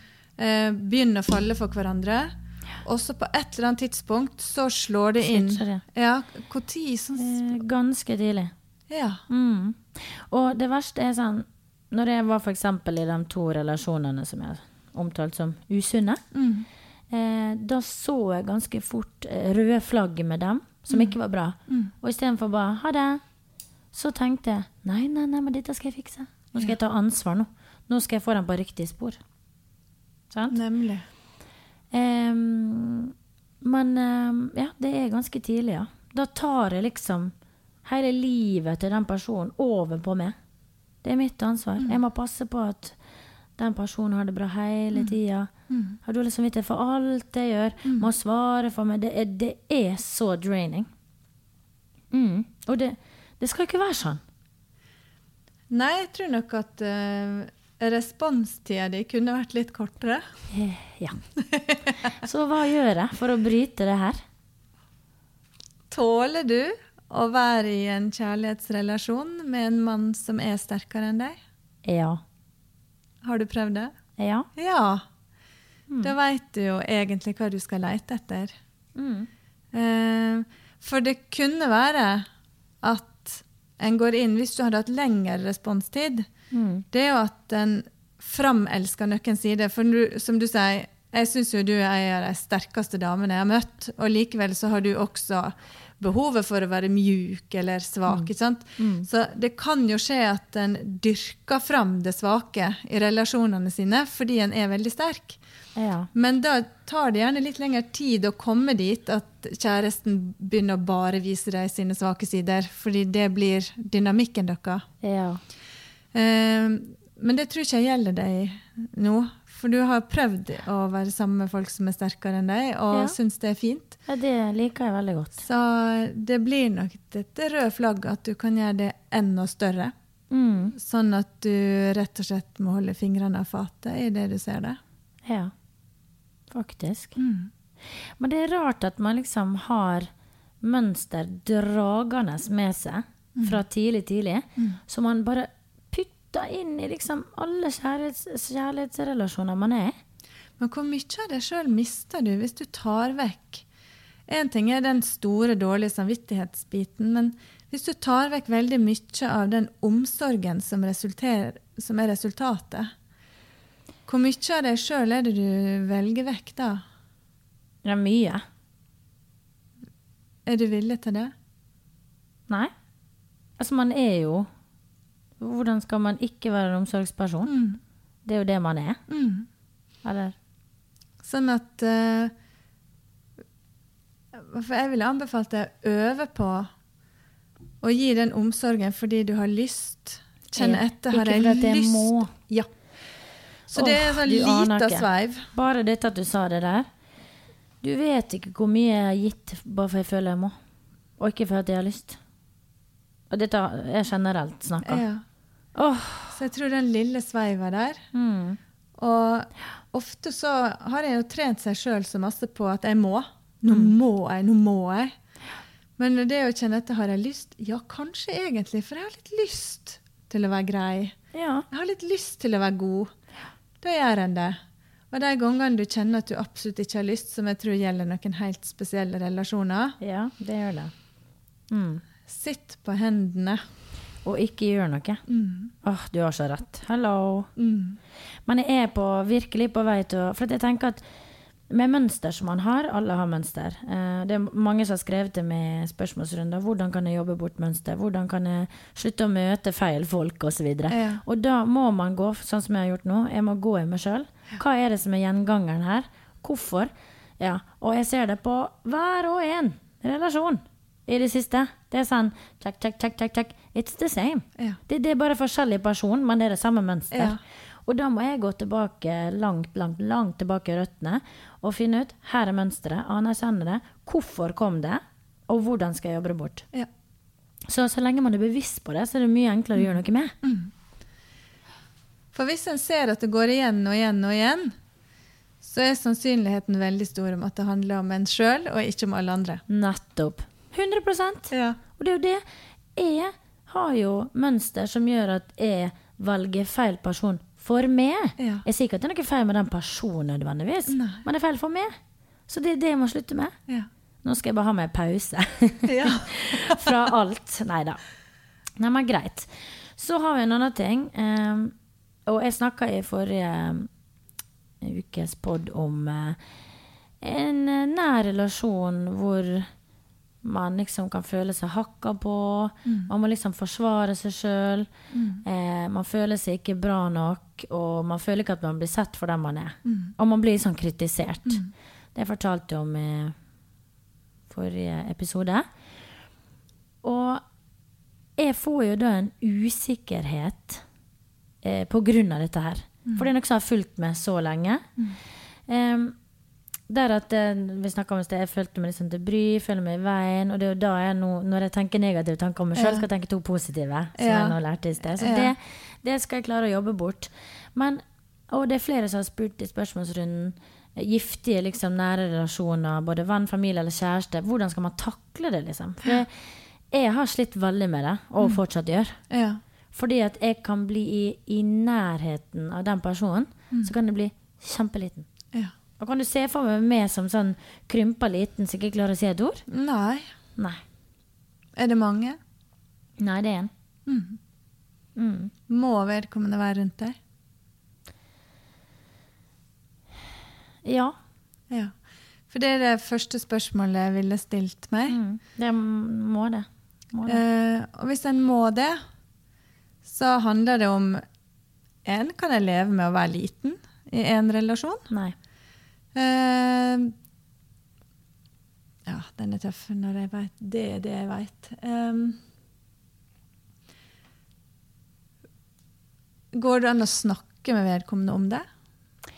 Ja, men jeg har liksom ikke følt meg klar til å gjøre det, for det er en sånn big deal og en veldig sånn sår greie. Ja. Og så er jeg ikke klar over om personen vet sjøl hvordan ting er.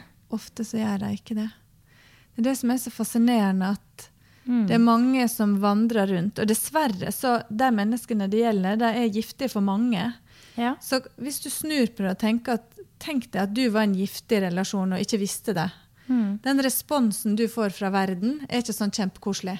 Nei, sant? For idet du trer inn i et rom, så krymper alle sammen, og så skjønner du egentlig ikke hva som skjer. Så bare herser du rundt på gamle mønster uten å vite det. Yes. Um, sånn at eh, det første jeg ville teste ut, var å blåse meg litt opp og på en måte tvinge meg til å være større. Enten det handler om grensesetting eller fortelle litt hardt hvordan jeg opplever vedkommende.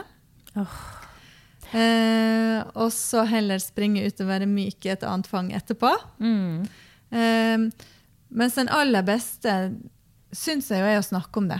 Jeg har slått opp med en 10-11 venner jeg, da jeg var ferdig med videregående, rett og slett for å Mm. Jeg oppdaga at her var det lite å hente, og så skjønte jeg at det var litt lite å hente hos deg òg, så da fant vi ut la oss bare slutte å fake. Ja. ja, men jeg tenker litt sånn faktisk, når det kommer til venner og sånn Ja. For meg, hvis jeg kjenner at dette funker ikke, da fader det bare ut. Ja. Da, da tar ikke jeg kontakt. Da, da gidder jeg ikke å bruke Nei. tid på det. Eh, men så er det noen relasjoner man bare faktisk ikke kan kutte ut. Så enkelt. Eh, og jeg har tenkt så mye på Jeg må ta den praten. Jeg har tenkt, Skal jeg skrive en mail? Skal jeg skrive et brev? For at, Ja. tro det eller ei, jeg er konfliktsky når det kommer til sånne ting. ja. Ikke når det gjelder liksom en gutt jeg dater en kjæreste. Da er jeg ikke konfliktsky. Nei. Familie, venner Ja. og sånn. Superkonfliktsky. Hva betyr det at en relasjon er giftig? Det burde jeg kanskje spurt om i stad. Men jeg ble sittende og tenke, hva er en giftig relasjon, egentlig? For meg så handler det om uh, at uh, man ikke liksom Jeg blir ikke sett for den jeg er. Nei. Hva Ikke ser de isteden, da? Bare feil. Ja, det var det du sa, at de hakka. Hakka Ja. og kritikk og litt sånn hånlig. Alt er på en måte galt, uansett hva du gjør. Uansett hva du sier. Eh, du får liksom aldri anerkjennelse. Og det er jo greit, jeg trenger ikke anerkjennelse fra folk, eh, men, men det er liksom hele det totale bildet av det. som gjør at det er sånne stikk Ja. Hele tida. Og det har det alltid vært. Det er sånn urettferdige stikk. Som er bare sånn Hvorfor snakker du sånn til meg, liksom? Jeg er ikke vant til å bli snakka til sånn. Hva tror du hadde skjedd hvis du stilte det spørsmålet dog med et litt mer nysgjerrig toneleie? da? Hva, hva er Hvorfor snakker du sånn til meg, egentlig? Ja. Vet du hva, Helt ærlig så tror ikke jeg at den personen er klar over hvordan ting er, men det har alltid vært sånn. Ja. Og så tenker jeg, når noen har et behov for å gå og hakke på andre, da må det jo handle om noe som er inni dem. Mm. Sjalusi, dårlig selvtillit. Jeg vet ikke. Hvorfor har man behov for å hakke på andre? Jeg hadde en pappa og en sønn til meg. Ja. Hvorpå sønnen da, etter ganske mange timer før, det, før han åpna seg, sier at jeg blir helt ødelagt av stemningen sammen med pappa. Oi. Og Sant. faren var helt månelandet, han skjønte ingenting. Nei.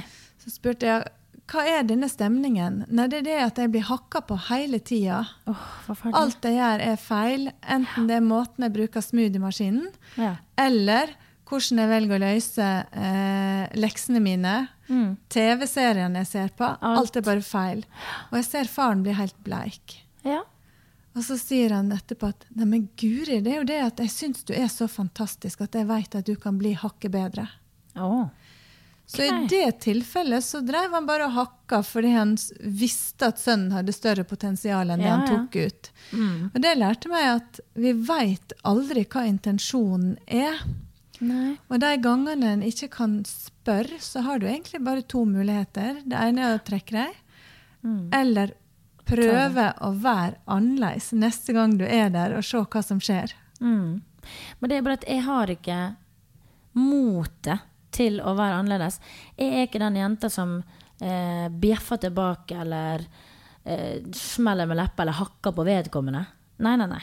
Jeg klarer ikke det. Nei. Det er bare å glemme, for det er ikke sånn jeg er av natur. Hvis du velger i et repertoar så det eneste er at du skal være litt annerledes neste gang enn det du er til Jeg vanlig. har prøvd liksom jeg vet at det kan være mye, og det kanskje kan være irriterende for folk. da.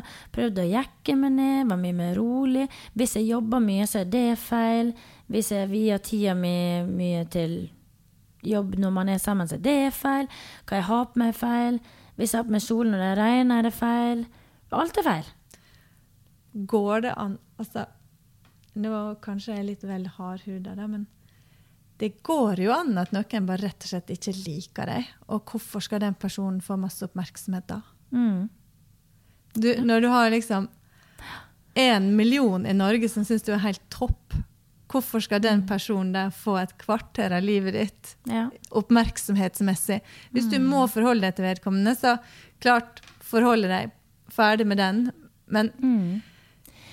ja. Det er bare sånn veldig sår greie, ja. for det går så inn på meg. Jeg, normaltvis så er jo jeg hardhuda og liksom klarer å riste av meg. ja. Selvfølgelig ja, er det jo også Ting er jo sårt selv om man kan være hardhuda, men det der går så inn på meg. Du aner ikke. Det er et kjempeproblem. Hvis du skulle brukt tryllestaven din på deg sjøl, Ja. og det betyr ikke at du skal gjøre det, men hva hadde du ønska deg at du gjorde? Eh, tok en prat. Ja. Men jeg, å ta sånne store prater face to face, det Nei. Så for meg er letteste utvei å skrive mail. Og, og jeg skal love deg at jeg tror at den personen hadde fått sjokk. ja, det tror jeg faktisk jeg med. Mm. Og så hadde det løst seg på 1, 2, 3. Ja. Men istedenfor så hadde jeg gått og dvelt på dette her i årevis. Mm. Så jeg vet at jeg må gjøre det. Jeg må bare føle meg sterk og tøff nok til å gjøre det. Mm. Men det er veldig rart å føle seg så liten i en relasjon. Hvis du da fyller deg med alle de komplimentene du får av alle disse andre, Ja. Nei, og det, så ja. gir deg sjøl det men dette er jo det samme som hvis noen skriver dårlig på nett, og man får vite at 'å, nå har du fått så mye hets og dritt', så henger man seg opp i det, og ikke de 50 andre positive tingene. Det er helt forferdelig hvordan det fungerer. Men jeg tror nok, som du sier, det viktigste Enten så tar man avstand, som jeg har gjort med mange folk i, Ja. i det siste òg, Ja. i livet for det, det skal bare ikke være der. Det er greit. Mm. Men så er det noen man ikke kan gjøre det med, og da må man faktisk ta en prat. Og jeg tror at utfallet kan bli veldig sånn positivt, fordi at det var aldri meint sånn. Ja. Men man må ta den kampen. ja. Mm. Og hvis nå det skulle mot formodning skje at det var meint sånn, så er det å bli enige om hvordan en kan fungere i lag. Ja. Der du slipper all den hakkinga. Eh, og, Frekke kommentarer. Ja. oh. sånn at da er det å bli enige om hvordan vi skal oppføre oss mot hverandre. Mm. Når vi først da må være rundt hverandre. Eh, for ambisjonen er jo at relasjonen ikke skal oppleves som giftig. Det er det. Mm. Man skal ikke ha giftige relasjoner i livet sitt. Man må kvitte seg. Og jeg merker jo eldre jeg blir, jo mer sånn Jeg har alltid hørt på folk har sagt sånn Ja, men jeg har eh, for eksempel bare to kjempenære venner. Det er alt jeg bryr meg om. Så jeg tenkte sånn Hæ, hvordan går det an? Men jeg kjenner jo nå sånn Hm. Det er liksom ikke mange i den kjernen Jo, det, det er mange i kjernen. Ja. mange i kjernen, men alt annet utenom, det er ikke liksom så viktig. Det er veldig rart hva man ser og lærer når man blir eldre. Og så deilig faktisk å kunne unne seg at det er noen få som en skal dele sitt innerste med. Ja. Eh, og så kan en få lov å kle på seg den drakta en har lyst på med de andre. ja. Og det er jo like viktig på et vis. Det er bare at en tar ut andre sider ved seg sjøl. Man luker ut. Og det jeg merka veldig, for jeg er en veldig sånn åpen person til folk som jeg kjenner. Så jeg kan fortelle ja, ja, ja, hvorfor jeg stoler på folk. Ja. Og så er jeg så blåøyd, ikke sant? så får du slengt tilbake til øynene sånn, å ja, ok. Så nå, eh, nå er jeg veldig sånn selektiv med hvem jeg snakker til. Eh, nå snakker jeg til hele Norge, da. Nei, hele Ja. Norge, faktisk. Det var jo så da. Det er en fin ambisjon, faktisk. Snart, snart. Nei da. Ja. Men nå snakker jeg liksom ut til offentligheten. Men eh, med sånn supernære personlige ting du bare forteller til bestevennene dine, det forteller jeg liksom ikke til andre lenger. Det, det kunne jeg gjøre før. Litt sånn blåøyda. Men, man, men, og jeg merker uh, når jeg setter grenser, hvor nysgjerrig folk er. På alt. Folk spør om ting de ikke har noe med. ja. Det er helt sjukt. ja. Og før kunne jeg sikkert svart på ja, ja, sånn, sånn, sånn, men nå lar jeg være. Hvordan parerer du det, da? Hæ? Hvordan greier du å la være? på en måte? Hvordan redder du den situasjonen? Eh, som regel så svarer jeg bare på alt annet, og ikke på det. Eller så svarer jeg ikke i det hele tatt. Ja. Sånn er det blitt. Ja. Og det er ikke for å være en dårlig person, men det er sånn Hvordan har du rett til å spørre meg eh, om noe så personlig? Ja. We are not even close. Ja. Det er rart. ja. Men det er jo et godt stykke arbeid, for det, det er jo nyttig med å sette kriterier for hvor mye du skal gi. Ja, Og pass på, folkens. Det er ikke alle man kan eh, stole på. Men dette ser man liksom på energier, og man merker liksom hvilke folk er det som vil det godt, hvem som ikke vil det godt. Ja, det Hvorfor er du valgt inn mm. hos det mennesket? Ja, det er ganske interessant. Ja, nei, det er klart at det å være selektiv, eh, Lene Nå fikk du meg til å gruble. Klart det å være selektiv eh, gjør jo at en òg lettere oppdager relasjoner som kan bli giftige. Mm. Ja, og så ja. å stoppe før det skjer, da. Ja, altså, det handler om å analysere folk. Mm. Jeg kjenner veldig godt på auraen til mennesker, om Ja. dette er bra eller ikke. Ja. Og hvorfor det de vil møte meg, hvorfor vil de være sammen med. Hva er, liksom, hva er målet deres? Ja. Så jeg er veldig var på alt om dagen. ja. Men det er kanskje bare sunt. Ja. Og veldig sånn forsiktig. Hvor skal jeg legge energien min? Ja. Er det verdt å legge den der, eller skal du heller legge den på deg sjøl og bare være hjemme og ta livet med ro? Ja. Det er veldig gøy hvordan man liksom finner ting på veien. Det er vel, det er vel relasjonen til oss sjøl som er det eneste helt stabile. Ja. ja, men Det er jo det jeg mener. Og det er det jeg sier sånn når jeg er sammen med folk som kanskje ikke helt skal være der. Ja. Så kjenne på energien hvordan den daler. Mm. Og man skal kun være med folk som gir det positiv energi. Ja. Jeg har så mange av de vennene som bare gir meg alt. ja.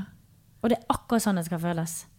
Ja, for det er jo den eh, som ligger der når du snakker om dårlig samvittighet for ikke å gi. Fordi én ting er de vennene som gir deg energi, men alt det du gir av omsorg fordi du har lyst, den delen den vil du jo fortsette med. Ja, ja men det er det. Ja. Man har lyst til å gi omsorg Delen. ja. Og så kjenner man at det er noen man ikke har lyst til, og da skal man ikke gjøre det som du sier. Ja. Det skal jeg lære meg nå. Kjenn på lyst. Og så vil du bli overraska over hvor mange av de gangene du nå tror at du har gjort det fordi du må, så er det egentlig litt tøysete, fordi du har egentlig lyst. For du har lyst til å få responsen tilbake. Og Yes. det er en veldig fin måte å få oppmerksomhet på, tenker jeg da. Ja. faktisk. Nå har du gitt meg mye å tenke på her. Så bra. Jeg ser du blir litt sånn matt i blikket nå. Ja, det blir det, men det er fordi det er, eh, hver gang jeg snakker med deg, så går vi gjennom så mye, og tunge ting og store Ja. ting. Eh, så, så jeg tar alt inn, og så trenger jeg alltid sånn tid etterpå til å høre på musikk og bare ok, ja, og skrive opp, og, og så liksom begynne å jobbe med det etterpå. Mm. Det er godt, det. Ja, men min største jobb nå fremover er jo da å bryte disse mønstre. Nå skal jeg bare gå gjennom dem før vi skal ta fatt på noen spørsmål, så skal vi runde litt av. Ja. Og det er jo det her med det mønsteret som vi snakka om, em, som var ansvar, skyld og samvittighet. Og så har vi nummer to. Altså, jeg har jo skrevet Jeg har lagd orden her. ja, det ser jeg. Ja. Eh, to er jo et mønster der hvor man trenger liksom trygghet, og man trenger omsorg. Og man setter opp vegger og ikke er så flink til å snakke om følelser. Så går jeg tilbake for å finne ut hvorfor trenger du det, og hvorfor setter du opp vegger. Nå har jeg blitt flinkere med disse veggene. Ja. Men da tror jeg at eh, jeg går alltid langt tilbake. Kanskje man har blitt oversett når man var liten. Eh, ikke fått så mye oppmerksomhet som man på en måte har trengt, eller eh, blitt fulgt opp som man har trengt. Eller i det hele tatt snakka mye om følelser. Eh, og da er ikke det rart at man craver trygghet og omsorg, og heller ikke at man ikke klarer å snakke om følelser. Nei. Men har aldri øvd på det. Nei. Nei. Jeg har jo ikke fått det printa inn. hva jeg på å si. Nei. Og det er klart, Da blir det et mønster som man tar med seg videre inn i alle relasjoner alle andre mennesker man møter. Ja. Så det handler liksom om å bryte Altså, Det som er problemet med disse tingene, er at jeg blir i relasjoner for lenge. Som vi har snakka om i dag. Eh, og det er veldig vanskelig for meg å gå all in i en relasjon og, og elske og føle. Ja. Jeg kan ikke huske sist jeg har sagt til noen som jeg elsker det. Det er lenge siden. Veldig lenge siden. For jeg tør ikke å elske. Nei. Skjønner du? Jeg skjønner veldig godt. Og så tenker jeg òg at noe av det handler nok om eh, måten forholdet har endt opp å bli. Mm. Der at du har skrudd på det omsorgsgenet istedenfor Ja, vi tolker kanskje det å elske forskjellig. Det er jo klart at du har den moderlige måten å elske på. Det er kanskje ikke forenlig med å si 'jeg elsker deg' Ja. til en mann, på en måte. Nettopp. Ja. Eh, så du har nok kombinasjonen av at du er lite trent i å føle de følelsene. Mm. Eh, men også det at du kanskje ikke har valgt makkere de siste årene, da. Mm. Som har gjort at de følelsene faktisk har kommet. Yes. Så den nysgjerrigheten på hvordan det føles, Mm. det er vanskelig. Ja. En, en må rett og slett kjenne hva er det for meg, for jeg tror vi elsker forskjellig. Ja. Ja. Men det er noe med det også at det liksom er Bare har sånn sperre for å si det. Mm. Kan være man føler det, men det er vanskelig å si. Ja. Veldig rart. Men tenk deg de få gangene du sier det, hvor mye det betyr. Altså, da For betyr det som verden. får det. Ja, det skal Ja. jeg love deg. Ja. Da betyr det alt. Ja. Men jeg tenker at så lenge jeg liksom er eh, Hva heter det? Bevisst på alle disse tinga her, så kan det liksom jobbes bort. Det tror jeg du har, Lene, med dette stoppskiltet ditt. Ja, det har jeg. Men det har jeg brukt i forhold til når folk har kasta apekatter på meg, som hun psykologen sa en gang. Kasta liksom problem på meg. Eh, da må jeg fokusere det bort. Så jeg tar opp et stoppskilt. Og hvis ikke det funker, så tar jeg opp to. Visuelt ser jeg for det et stoppskilt. Bare for å være ehm, bevisst på at dette skal ikke skje. Opp med stoppskiltet. Og så fokuserer du en annen vei. Og det er jo egentlig det samme. Just stop. Yes. Så se for deg et stoppskilt hver gang du begynner å overtenke. Og fokuser på noe annet. Ja. Men det er en øvingssak. Nesten hva som helst. Om du så begynner å perle, eller tar deg en løpetur med musikk som dundrer på ørene. Ja.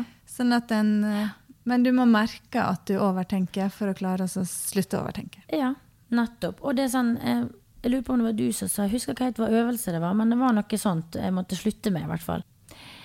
Tips til når man slutter å puste i stressende situasjoner. Story of my life.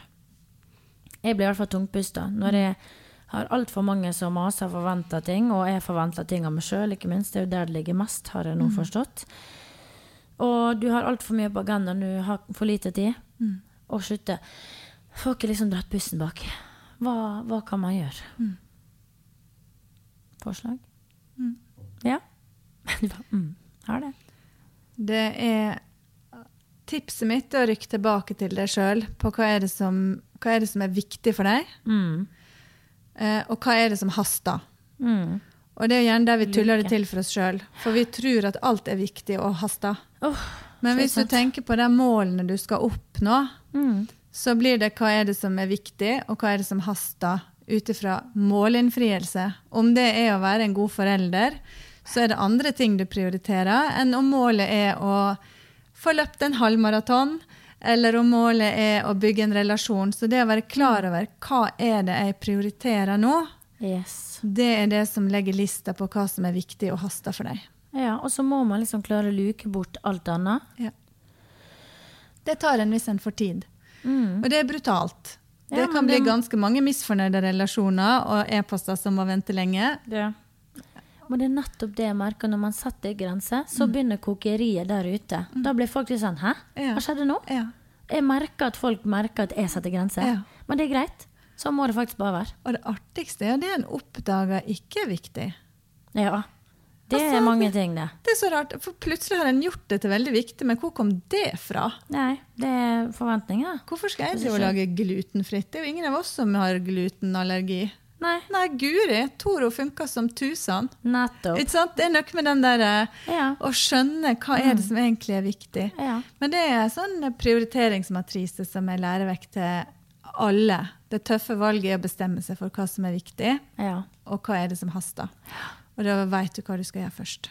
Det er nettopp det. Mm. Der har jeg litt sånn Jeg må jo ha sånn to do-liste, så jeg skriver jo alltid opp. Og Mm. så tar jeg på flagg, liksom. Dette Ja. er viktigst. Ja. Kan vente, kan vente. Altså, så har jeg tre Ja. forskjellige søyler. ja. Så det, det hjelper faktisk. Men det er klart eh, Når man slutter å pusse stressa situasjoner, for min del også, så kan det ofte være at det er noe som også plager meg veldig. Det er en type angst, Mm. vil jeg si. Jeg får det på pusten, og jeg får det i halsen og jeg svelger. At det kjennes ut som jeg har en stein der Ja. som ikke vil unna vei. ja. Um, så enten så er det at man stresser for mye og må prioritere, eller så er det noe som plager det. Ja. Så du må finne ut av. En type for angst. Mm. I know this. I know you do. Yeah. Da må en nok bare Selv om det føles helt naturstridig å skulle stoppe opp, så er det å stoppe opp og finne ut hva er dine Hva er disse pusteproblemene for noe? Eh, og noen ganger så må en faktisk ta hensyn til kroppen, selv om hodet vil noe annet. Det er nettopp det. Noe skit, men sånn er det iblant. Du, man må det. Mm. Jeg har et siste spørsmål til det, Mm. personlig. Ja. Eller personlig. Det jeg lurer på nå. Ja. For meg, da som er 33 år, Ja. og aldri før har tenkt sånn Å, nå har jeg lyst til å slå meg til ro, liksom finne the one. Jeg tror, det skal jeg si, da. Jeg tror det finnes flere the one for alle. ja. 100% Det tror jeg med. Men hvis jeg skal konsentrere meg om her og nå, så er det sånn det første gang jeg på en måte har tenkt at nå ønsker jeg liksom, Jeg ønsker ikke å være singel. Jeg ønsker å være med meg sjøl nå for å finne ut av meg sjøl og alt det jeg skal. Men jeg ønsker liksom å slå meg til ro og finne han jeg skal bygge livet mitt med. Sånn. Mm. Hva tror du er liksom essensielt for meg nå fremover å jobbe med for å komme dit? Forventningene Mm. til deg sjøl og andre. Ja. Fordi eh, jeg tror at en kan bruke hodet i ganske stor grad i forhold til hvem en velger å gå på et første møte med. Mm. Um, men noen vil, velge å være pragmatisk til livsledsager. Sånn kjenner ikke jeg deg. Nei. Eh, sånn at eh, det er noe med å finne en forventning til hva den andre skal være. Ja. eh, og hva den andre skal være for deg. Som eh, kanskje kan gjøre at du ikke utsetter deg for fristelser som eh, skal trigge den der omsorgsbiten og ja. Samvittighetsbiten i, i større lenger. grad. Så Mm. det kan hjelpe deg å sile, sånn at uh, sjansen er større for at det blir sunne, gode forhold når du Mm. legger forventninger. Ja. Og så syns jeg jo alle skal unne seg å forvente ganske mye. Men kanskje den overbevisningen som har gitt meg aller, aller mest Mm. i mitt uh, voksne liv, ja. det er det at vi blir til i relasjoner. Absolutt. Sånn at det å være god med hverandre og tenke godt om hverandre Men det kommer jo med forventningene. Ja. Dette med forventninger, det, virkelig, det, skal, jeg, det skal jeg tenke mer på nå. For jeg tror man har en sånn automatikk inni seg at eh, forventningene er bare der. Uten at du egentlig tenker over det. Og så kommer skuffelsene. Ja. Og så kommer kavinga med at man må nå Ja. den forventninga man Ja. Setter. Eh, ja, for de er jo ofte ubevisste, for det er bare en følelse av misfornøydhet, og så veit ikke en hvorfor. Nei, sant? En bare blir det. Mm. Det, det, den der, det, det er farlig. Ja. Sånn at eh, hvis du kjenner at det ville være deilig å slappe av og roe seg ned, så blir det den sette forventninger på hvem du skal være, og hvem det skal være. Um, og så ha fokus på å ha så mange gode dager som mulig, og det vet jeg du er god på. Du, det er jo det det handler om. Ja. Om en gang man ikke har gode dager, da er man ikke på riktig sted eller i riktig relasjon. Faktisk. Nei, for vi liker vel ikke oss sjøl heller når vi er i dårlige relasjoner. Nei. Jeg- liker ikke meg sjøl, da. For at, uh, jeg vet ikke hvem hun Lene er når hun er i dårlig relasjon, men Nei. I don't like her. I don't want to see her again. No. Nei. Jeg vet ikke, Hva syns du om det rådet? Veldig bra. Fordi Ja. at eh, har du nevnt det her med forventninger, veldig mange av uh, både mønster og problemer som jeg har tatt opp i dag, Mm. og så skjønner jeg egentlig at herregud så mye forventninger jeg har til meg sjøl, og til andre. Ja, Det er helt sinnssykt, altså. Så det er noe jeg må begynne å jobbe med, i hvert fall. så bra. For jeg, bare for å være helt sikker på at jeg var tydelig, så mener ikke jeg at det handler om høye eller lave. Det er innholdet i det. Så Mm. hva er det jeg forventer? Ikke om det er, det er høye forventninger eller lave, men hva er det for Hva noe? er forventninger? Ja. Ja. Huh. Nå får jeg noe å tygge på. Dette tror jeg blir veldig viktig for meg fremover for å få det bedre sjøl. Ikke forvente så mye av meg, for jeg blir jo så sliten av det. Ja. Og i forhold til den relasjonen med den personen som er psykisk syk, ja. eh, jeg tror mye av min samvittighet overfor vedkommende for, altså er forventningene jeg setter til meg sjøl. ja. Det tror jeg med Men det kommer jo også av at Hjelp meg. Dette er ditt ansvar. Ja. Jeg har typ vært Men sånn morsrolle, da. ja. Mm. Men ja, nei, nå er det, det har gått opp mye, mange lys i dag. Så artig. Veldig. Herlig. Jeg gleder meg til tida du, det er ikke sist gang vi snakker sammen, i hvert fall. Nei, det håper ikke jeg. Så var det gøy å være med. Veldig. Ja. Har du vært på pod før? Nei, Nei? Veldig sport av deg å stille opp, da. takk. Du er jo veldig Jeg syns det var litt skummelt, da. Ja, men du er så god på det her. Jeg er så glad for at eh, jeg ble kjent med det. I like måte. Og jeg har veldig lyst til å liksom Altså lære meg alle verktøy du sitter inne med. Mm. For jeg syns det er veldig interessant. Men da sier du fra når du finner tida, og når det begynner å bli viktig. Ja. Mm. Men jeg vil anbefale alle som sitter inne med problemer og utfordringer, og kanskje er en vond sirkel i livet, eller står og stabber i samme mønster, om å absolutt snakke med noen. Mm. Om det bare er en god venn eller en coach eller psykolog. Ja, snakk med noen. Ikke bli sittende alene med det. Nei, for da kommer du det i hvert fall ingen vei. Nei. Det handler om å liksom bare ta tak i problemer og gjøre noe med det. For Ja. man lever jo bare én gang. Hallo, det er klisjé å si, men det er så sant. For det tøffeste gi tilliten til noen, Mm. og så la det bære. Ja. Stole på at eh, den blir brukt. Bare skriv til meg på Insta, folkens. Jeg skal svare så godt jeg kan. Mm. Man vil jo bare hjelpe. Ja. Absolutt. Mm. Tusen takk for meg, Helene. Du, takk for det, Angoline. Det var fantastisk å ha deg her. Jeg gleder meg sånn til å høre over denne poden her etterpå. Ja, det blir spennende. Og ikke minst begynne å ta i bruk verktøyet som vi vi alle har fått i dag. Ja. Det blir fantastisk. Tusen takk Jeg gleder for meg til fortsettelsen. Ja, det gjør jeg òg. Takk for besøket, Takk for meg. og vi snakkes igjen. Ha det, folkens. Ha det! Ha det. Eccentric people